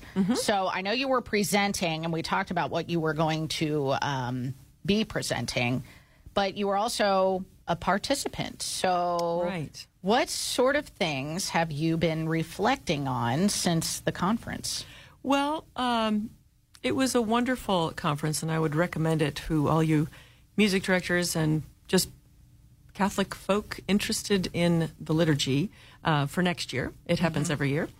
Um, I've been thinking a lot about the whole purpose of singing. Like my my presentation was on human excellence and perseverance in our singing. That we, regardless of the role we have to play within the liturgy, from the priest, the cantor, the choir, and the people in the pews, the singing should be the best that it can be you know, and I think, and that's not to say that everybody needs to turn it, you know, is expected to be a professional singer, but I think for the role, for the part you play, do your very best because we should give God's, we should give God our best work. Hmm. So, and of course, there are varying levels of that.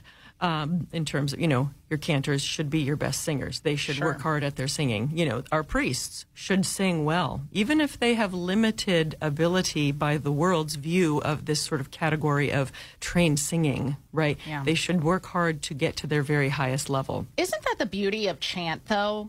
That that it's not necessarily well, it's not necessary, so to speak, that you know somebody with the the the most beautiful voice, the the professional Mhm. singer, like the amateur can pick up chant. A hundred percent, yes. And of course, within the whole within the whole body of of chant within the church's repertoire, you have the simplest, you know, recto tono, which means just singing on one note, which anybody can do. And if they learn a little bit about breath support and diction, it can be really excellent and and achieve its purpose. So Yeah. any priest should be able to sing. Yeah. Now, the complicated chants should be left then to the choir and the cantor. That is the, their traditional place, you know, the complicated things. And there are things that the people can learn. Um, one thing, though, that we experienced at the conference, which was wonderful, we had a, a Byzantine priest visiting who was one of the keynote speakers. Nice. And the first night of the conference, we sang a Byzantine Vespers. Oh, yeah. Oh my goodness. It was so beautiful. I mean, I have some exposure to the Byzantine rite, but I had not ever done a full Vespers before. Mm-hmm. And um, of course, there is no instrumental accompaniment in the Byzantine rite. Yeah. So the singing is absolutely front and center. And it's very powerful. There's a different. There's a different tonal tradition, which as uh, which you can hear is much more. It's much more Eastern, Mhm. and um, there's a certain excitement and vibrancy in the singing, particularly in the priests' parts, which are, um, I wouldn't say that they're in any way um, showy, but there's an energy there. And the way that the, the interplay between the priest and the people works is really beautiful. We tend in the Roman church to get kind of lazy and things get really slow and dirge like, and then everybody says, I hate chant. but it's because we lack the we lack the energy to move things forward. So then the, the the priest described this to me because I was interested in that the he would start singing before we were done, and then we would come in before he was done. Yeah. And he wanted it that you know specifically. Oh, yeah. He said, "This is what we need," and um, he explained that these are like the like the links of a chain.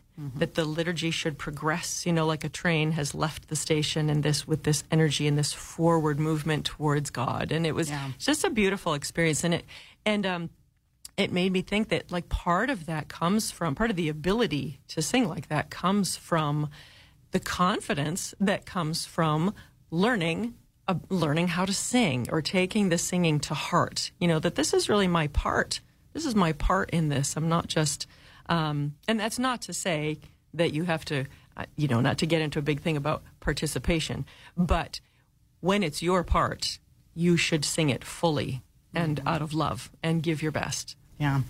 Um, I've had some experience of, of Byzantine chanting just with my work with the Institute of Catholic Culture and Father Right. Hezekias Carnazzo, who's Uh-huh. a, a Greek Melkite priest, and uh, listening to him sing with his family mm-hmm. uh, because he's a married priest. He's got children, and so he has. Uh, his children come on ICC events and, and chant with him from time to mm-hmm. time. And it's true. You do hear them like they are saying amen before he's finishing up. I'm interested in this this laziness that you're talking about with with us Romans because uh, there is no like time signature on chant, is Correct. there? Is that the right terminology Right. that I'm using here? Right. Well, it's basically that it's the difference between metered and unmetered music. What we're used to, our modern ears are used to metered music, which is which means we count everything, Yeah. right? And we divide time mathematically. Chant doesn't work that way. It has it has rhythm, but it doesn't have meter. So it has a sense of movement, and it's uh, we have groupings of notes that maybe move a little more quickly or a little more slowly. But um, you're not it's not like one two three four go you know it's just a, it's a different feeling so it's much more it's much more um, natural really Yeah, much It more human in a yes way, yes it follows the rhythm of the you know the the beating of the heart which slows down and speeds up depending on what we're doing or what we're thinking. It allows And- you to be a lot more creative, Mhm. like in the mind of God kind of creative, where Mhm. you can. I don't know. That's that's Yeah. so cool. It's not um, it's not imposing anything upon you in a way. Right, and and really, it um, it's deferential to the text. Yeah, and which was the which is the whole point of sung prayer, right? That we take this beautiful um, elevation from speech to song, which elevates it to music. So, like right away, that's a, that has a different. Um, that, that has a more powerful impact, right? And so that simplest song, the one note, you know, the Lord be with you and, with, your, spirit. You know, how simple could it be, right? But it still is elevated. Um, and then all the way from that to the most complicated, glorious, incredibly, uh, very difficult Gregorian chants, and then of course choral music and all that, which came later.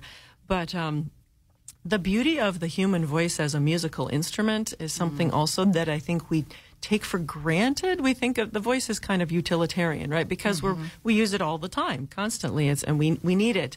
But to transform it from an from a, a working a workaday tool to a musical instrument, amen, is a miraculous gift. Yes, and I think we uh, we be it would be great just to to have people think more about that. You know. Well, I've always been struck by the um, the imagery in the Chronicles of Narnia. I think the one where where Aslan sings creation into being. Yeah. Right. I just you know. Well, and there's a whole. We could get into a whole big thing about the vibration of the voice and the vibration of the cosmos and the whole uni- oh the man, unity of. Catherine, don't get me started now. Let's save that for another conversation. Man, we got we're already over time. Don't start. I started it. I'm sorry. We've been talking to Catherine Fishlock. If you would like her to come uh, teach some chant to your choir, she's available for such services. Get in touch with us through sonrisemorningshow.com in the uh, contact form, and we will get you in touch with Catherine. It was good to see you, Catherine. Thank you. nice to be here. All right, it's 35 minutes past the hour now. It's time for news. The Thomas More Society is suing on behalf of a national network of pro life pregnancy centers after the governor of Illinois signed into law a bill targeting pregnancy centers.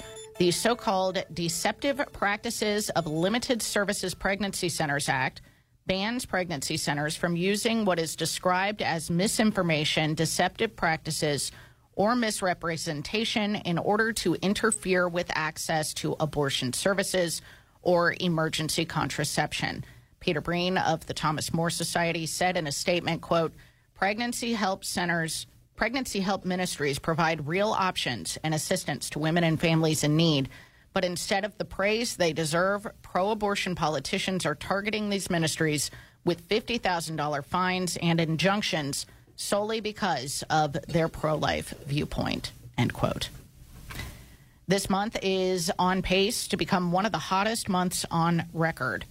Details from Mark Mayfield. That's according to new data from the Earth Observation Unit of the European Union Space Program and the World Meteorological Organization. The organization said the first three weeks of July have already set the record for the hottest three week period. July 6th set the mark for the hottest day on record. This comes after June broke the record for the hottest June ever. Much of the U.S. has been hit by heat waves, along with Asia and Europe. I'm Mark Mayfield. The Secretary General of Caritas Internationalis has concluded a two day visit to Ukraine, saying long term support is needed. Alistair Dutton told Vatican News that now 18 months since the Russian invasion, unfortunately, the war is becoming more structurally present and a part of daily life for the people of Ukraine. Meanwhile, the vicar of the Diocese of Odessa of the Ukrainian Orthodox Church has told Russian Patriarch Kirill, quote, a missile you blessed hit the altar. Yahoo News reports Archbishop Victor of Artsyz was referring to a bombing last week in Odessa that damaged the Transfiguration Cathedral. He said in a letter to Patriarch Kirill, quote, I saw that a Russian missile blessed by you had directly struck the altar of the church in the Holy of Holies. I realized that the Ukrainian Orthodox Church has long had nothing in common with your understanding. He said, quote, we do not dare call you great Lord and Father because you are a father who has sacrificed his children to destruction and murder. End quote. And gas prices are now at an eight month high. More from Brian Shook. AAA reports the national average price for a gallon of regular gas hit $3.71 on Thursday. That's the highest the average has hit since November and is 13 cents more compared to a week ago. The jump comes as the price for a barrel of oil has surged to $80, a three month high. California has the highest average price at 493 while Mississippi drivers are seeing the lowest average at 317 a gallon. I'm Brian Shook. 838 now on the Son Rise Morning Show and Sports on Sacred Heart Radio brought to you by Dr. Robert Berger and Beacon Orthopedics and Sports Medicine. Here's Paul Lockman. All right, it's okay. Hopefully, it will be okay. The Bengals had a, uh bit of a scare yesterday, a major scare, as uh, their star quarterback, our star quarterback, Joe Burrow, was carted off the field during yesterday's practice with a calf strain. So, uh, Joe Burrow, we need you back. Hopefully, uh, it's nothing too big serious. Um, how about this? Bengals are reaching an agreement with one of their other stars, star defensive player Trey Hendrickson. He uh, signed through 2025. Financial details not yet been announced, but the 28 year old has uh, 22 sacks, six forced fumbles in the last two seasons with the team. Glad to have that guy back. How about Reds news? Reds are back on the diamond tonight after an off day. Redlegs take on the Los Angeles Dodgers out in LA. Cincinnati sits in second in the NL Central, but first place in the wild card. Reds are uh, working working to get back in first place in the uh, NL Central, just sitting a game and a half behind Milwaukee for first place. That is a uh, look at sports, and we got more on the Son Rise Morning Show right after this.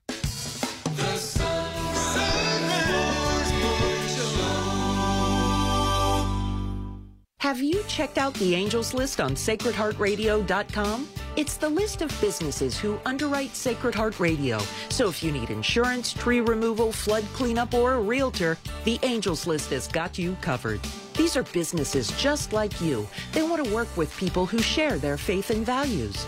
Go to sacredheartradio.com and click Angels List. And if you have a business that wants to underwrite Sacred Heart Radio, email me, Leah at sacredheartradio.com. Have you used our QR code to download the Sacred Heart Radio app? The app lets you hear Sacred Heart Radio from anywhere and gives you access to the Son Rise Morning Show and Driving Home the Faith podcast. To get the app, visit sacredheartradio.com and scan the QR code. Support for Sacred Heart Radio is from Dr. Robert Berger at Beacon Orthopedics and Sports Medicine.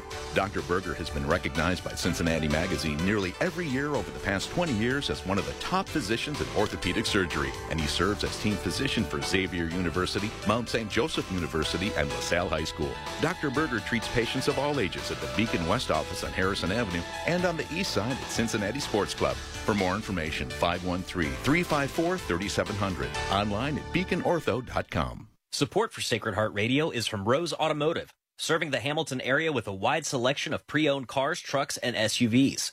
Rose Automotive, celebrating over 30 years of automotive excellence. On Erie Highway in Hamilton. RoseAutomotiveGroup.com.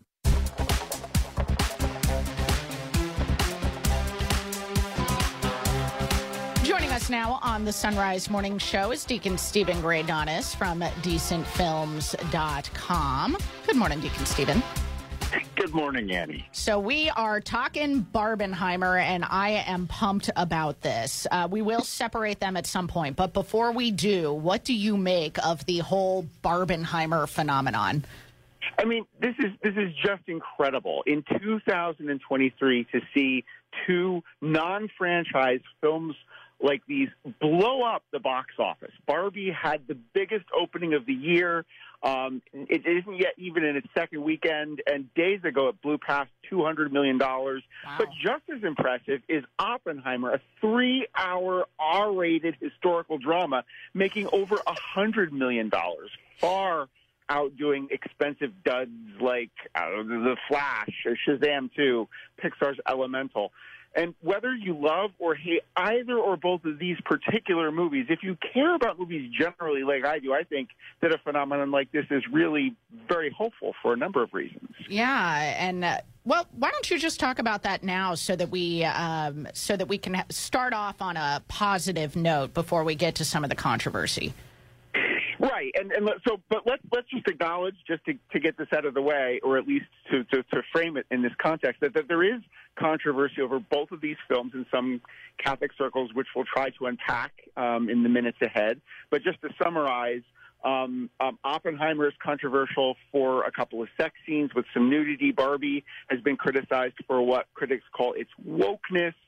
Um, but but what's encouraging to me is that it in this in the very studio driven movie landscape that we have inhabited for such a long time now uh, where filmmakers are really interchangeable and and it's really studio suits calling the shots that we're seeing such huge box office success for two very ambitious and auteur driven films. That is, films that are not just made by some hired gun working for a paycheck, but by artists whose work reflects a strongly personal creative vision. Barbie was co written and directed by Greta Gerwig, the director of Lady Bird and Little Women, and you can really see her specific fingerprints all over this film. Obviously, Barbie is a huge brand name, but hey, so is Dungeons and Dragons, and that flop. So mm-hmm. it's, maybe we want to take a look at what Greta Gerwig did that connected with audiences in such a powerful way. And then Oppenheimer, written and directed by Christopher Nolan, the Dark Knight trilogy, Interstellar, Dunkirk. Nolan is his he's his own brand. He's he's the only non horror director today, with a possible exception of James Cameron, possible, whose films people will go to see because he made them. Mm-hmm. And and when you think about the fact that Hollywood creatives are on strike right now for a number of reasons, but significantly among them, there's this concern about artificial intelligence replacing human creative work, chatbots drafting script treatments. The success of these movies to me says that human creatives matter, and that's what I'm excited about. And that is definitely something to celebrate. But why don't you unpack a little bit about the, the controversy in, in Catholic circles? So, um, uh, Barbie is is a movie that really explores the legacy of, of the Barbie doll in the context of, of American culture. It opens with a very kind of celebratory um, uh, reveal of Barbie as an icon of adult femininity at a time when most dolls were baby dolls. And so cast little girls playing with them in the role of the mother, and now they get to imagine themselves as adult women in other contexts. Um, it- it- it's so it's it's a film that embraces feminism and offers a critique of sexism and what the movie explicitly calls patriarchy. And so, um, in Catholic circles, there is significant suspicion around feminism, and many forms of feminism are contrary to Catholic faith. So that's it's not surprising that there's that controversy. For Oppenheimer, I mean, the film is controversial for a lot of reasons with a lot of different groups. One of the sex scenes that I mentioned has been attacked by Hindus because it involves um, the woman that Oppenheimer is having sex with, who's played by Flora um, um, uh, Florence Pugh, um, holding up a copy of a, a Hindu sacred text from which Oppenheimer reads the famous words, "I am become uh, death, the destroyer of worlds."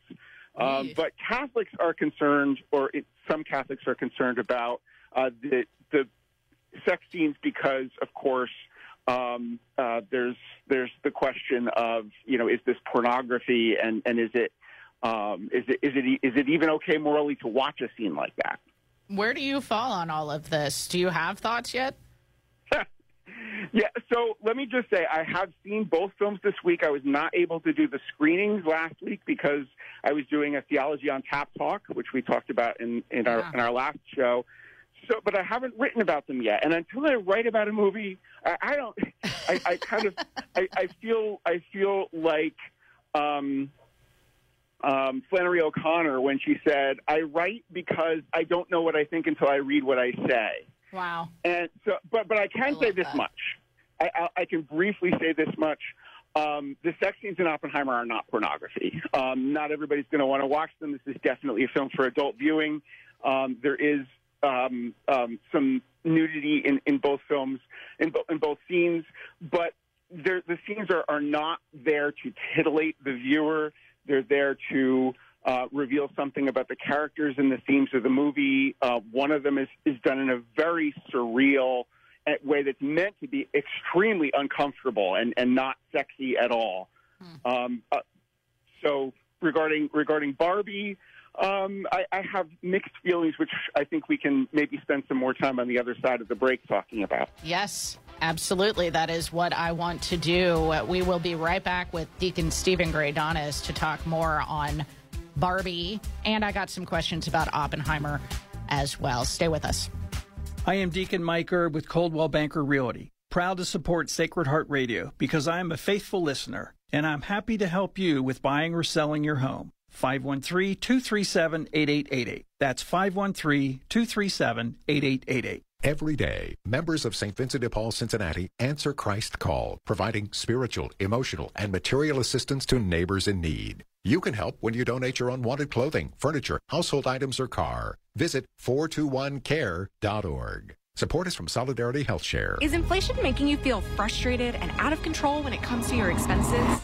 We have a solution. It's Solidarity Health Share. With Solidarity Health Share, you control what doctors you go to and how much you spend with pricing options that start as low as $384 for families. Take control of your healthcare and your budget with Solidarity Health Share. 855-954-5688. Solidarity Health Share. 855-954-5688. The Cincinnati chapter of Legatus is a national network of Catholic business owners, CEOs, and managing partners facing the challenges of faith, family, and business each day. We meet once a month with our spouse for a Mass, dinner, and speaker. We have the support of the Archdiocese of Cincinnati and many members throughout the parishes, including yours. We would appreciate the chance to share what we are about with you and enjoy Mass together soon. Contact us at cincinnati at legatus.org. That's cincinnati at legatus.org.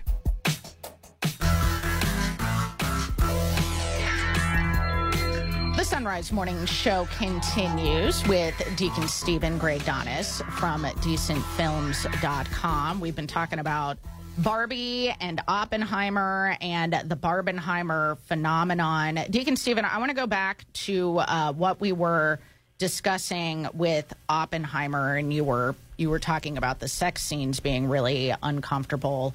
My one question about Oppenheimer and all that I've heard about it is would uh, particularly in in thinking about the atomic bomb and and developing this kind of of science um, would a non-catholic leave this film thinking about morality That's a really good question, and and it, it highlights something. The, part of the dilemma of the film is that Christopher Nolan is is making a movie about uh, a, a person who's involved in the project to bring the atomic bomb uh, into into reality. It's, it's based on a 2005 biography called American Prometheus. And the movie invokes the myth of Prometheus, the, the master craftsman, the titan who stole fire from the gods and gave it to humanity. So there is this sense of transgression around the movie, and moral questions are raised. Because we see the film as, as it unfolds toward the Trinity test and toward Hiroshima and Nagasaki from primarily from Oppenheimer's point of view, um, we, we see him, we see the case being made why we need to develop the atomic bomb in order first to beat the Nazis and then to beat the Japanese and save American lives because they're supposedly never going to give up. There are some moral questions raised in the film about this, and, and the movie definitely is concerned about the morality of developing the atomic bomb at all, let alone dropping it on civilian populations. The movie raises these questions, so will people come out thinking about the questions? Yes. Does the movie affirm the Catholic position that it is never morally justifiable to target civilians um, in, in even in even in a just war? No, it doesn't affirm that, but it does raise the question. Okay. I'll leave that one there um, because I am really interested in, in seeing this movie. Um, but am curious, like, will people be able to follow it? I heard that it's like frenetic paced. Uh, it's how can you have a three-hour uh, biopic that's frenetic, but and, and really a very talky, thinky, intellectual drama. But the reality is that that it really does move. Um, how engaged you are will depend on your interest in the subject matter, and really, if you know a little bit about Oppenheimer, it's it's worth knowing a little bit. Certainly helps. I should say that this is a movie that is. Um, it, it, it's it's as much about um, uh, it, it is about genius and hubris, so it stands in a tradition of movies like Amadeus and The Beautiful Mind, The Theory of Everything. But it's also a movie about power, and not just atomic power. It's about social power, political power, interpersonal power. It's about Oppenheimer's fall from grace after World War II as much as anything else. Okay, what am I going to leave Barbie thinking about?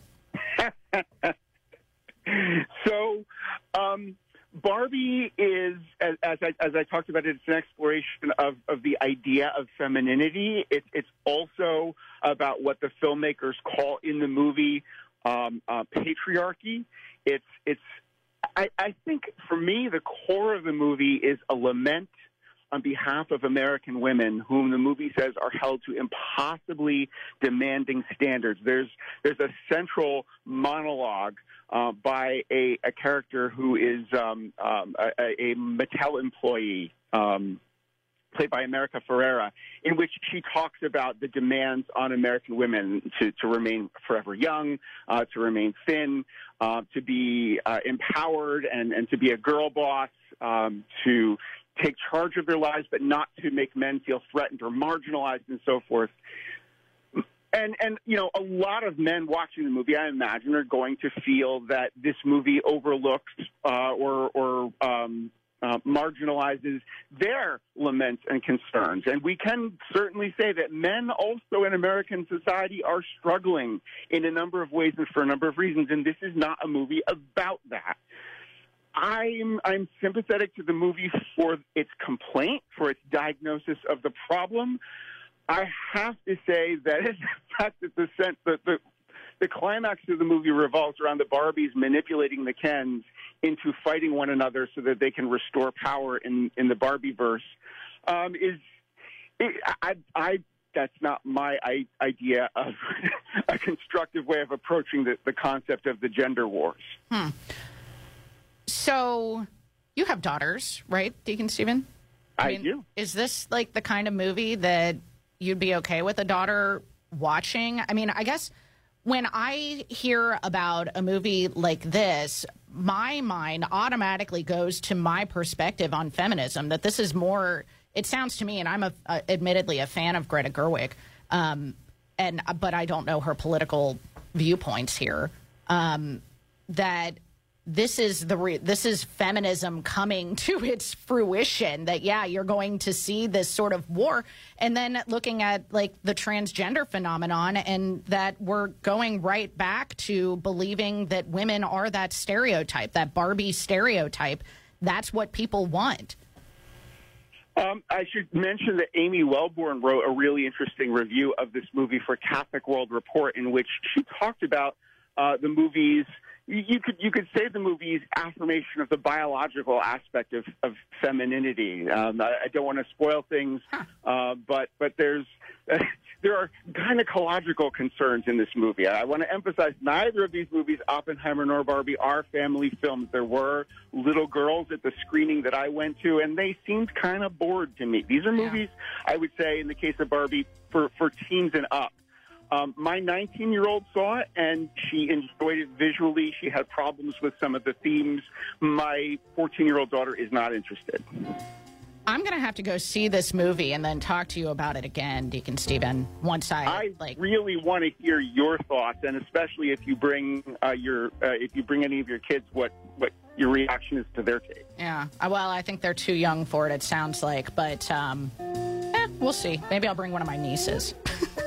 Deacon Steven, thank you so much. Really appreciate it. We got decentfilms.com linked at sonrisemorningshow.com.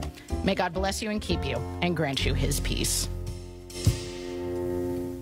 Support for Sacred Heart Radio is from Ruah Wood Psychological Services, integrating psychological science and the truths of our Catholic faith, with offices in Dayton and Cincinnati. More information at 513-407-8878 or rwpsych.org. I'm Bill Torbeck of Tri-State Abrasive and Tool Company, proud to support Sacred Heart Radio. Diamond and CBN are the most advanced cutting tools because they're the hardest materials known. These enable you to machine three to eight times faster compared to carbide while reducing downtime for tool changes by 90%. Improve your productivity when machining hard, cast, and powdered metals or difficult to machine materials. Find out more at theabrasiveone.com. That's the number one, theabrasiveone.com. Support for Sacred Heart Radio is from Hoeting Realtors. Equipped with the latest technology and market knowledge, Hoeting Realtors can make the buying and selling process easier. 513-451-4800 and hoeting.com. You rely on your car, so rely on the experts at Fort Mitchell Garage, a proud supporter of Sacred Heart Radio. They can do it all from brakes, tires, and heating and cooling to towing and collision repair and more. Fort Mitchell Garage on Dixie Highway in Park Hills. On the web at fortmitchellgarage.com. Support for the Son Rise Morning Show is from Visiting Angels. Visiting Angels provides experienced, compassionate care to millions of aging adults nationwide by keeping them safe and healthy in the comfort of their own home. Whether it's a short break for caregivers or for long term assistance, Visiting Angels provides hygiene, meals, light housework, companionship, and more. And services are available up to 24 hours per day. Visiting Angels, online at visitingangels.com. That's visitingangels.com. Franchise opportunities available. For over 50 years, the St. Martin District of St. Vincent de Paul has been providing food, clothing, rent, and utility assistance to people in six counties of southern Ohio. You can join the St. Martin District of St. Vincent de Paul in helping our neighbors with a monetary or vehicle donation, which is simple and easy. 800 322 8284 or donate online at runforthepoor.org. I'm Father Ethan Moore from Catholic Bearcat University of Cincinnati. Thank you for listening to Sacred Heart Catholic Radio. 740 WNOP Newport, 910 WPFB Middletown, or get the app, stream, podcast, and more at sacredheartradio.com. Catholic Connection is a co-production of Ave Maria Radio and EW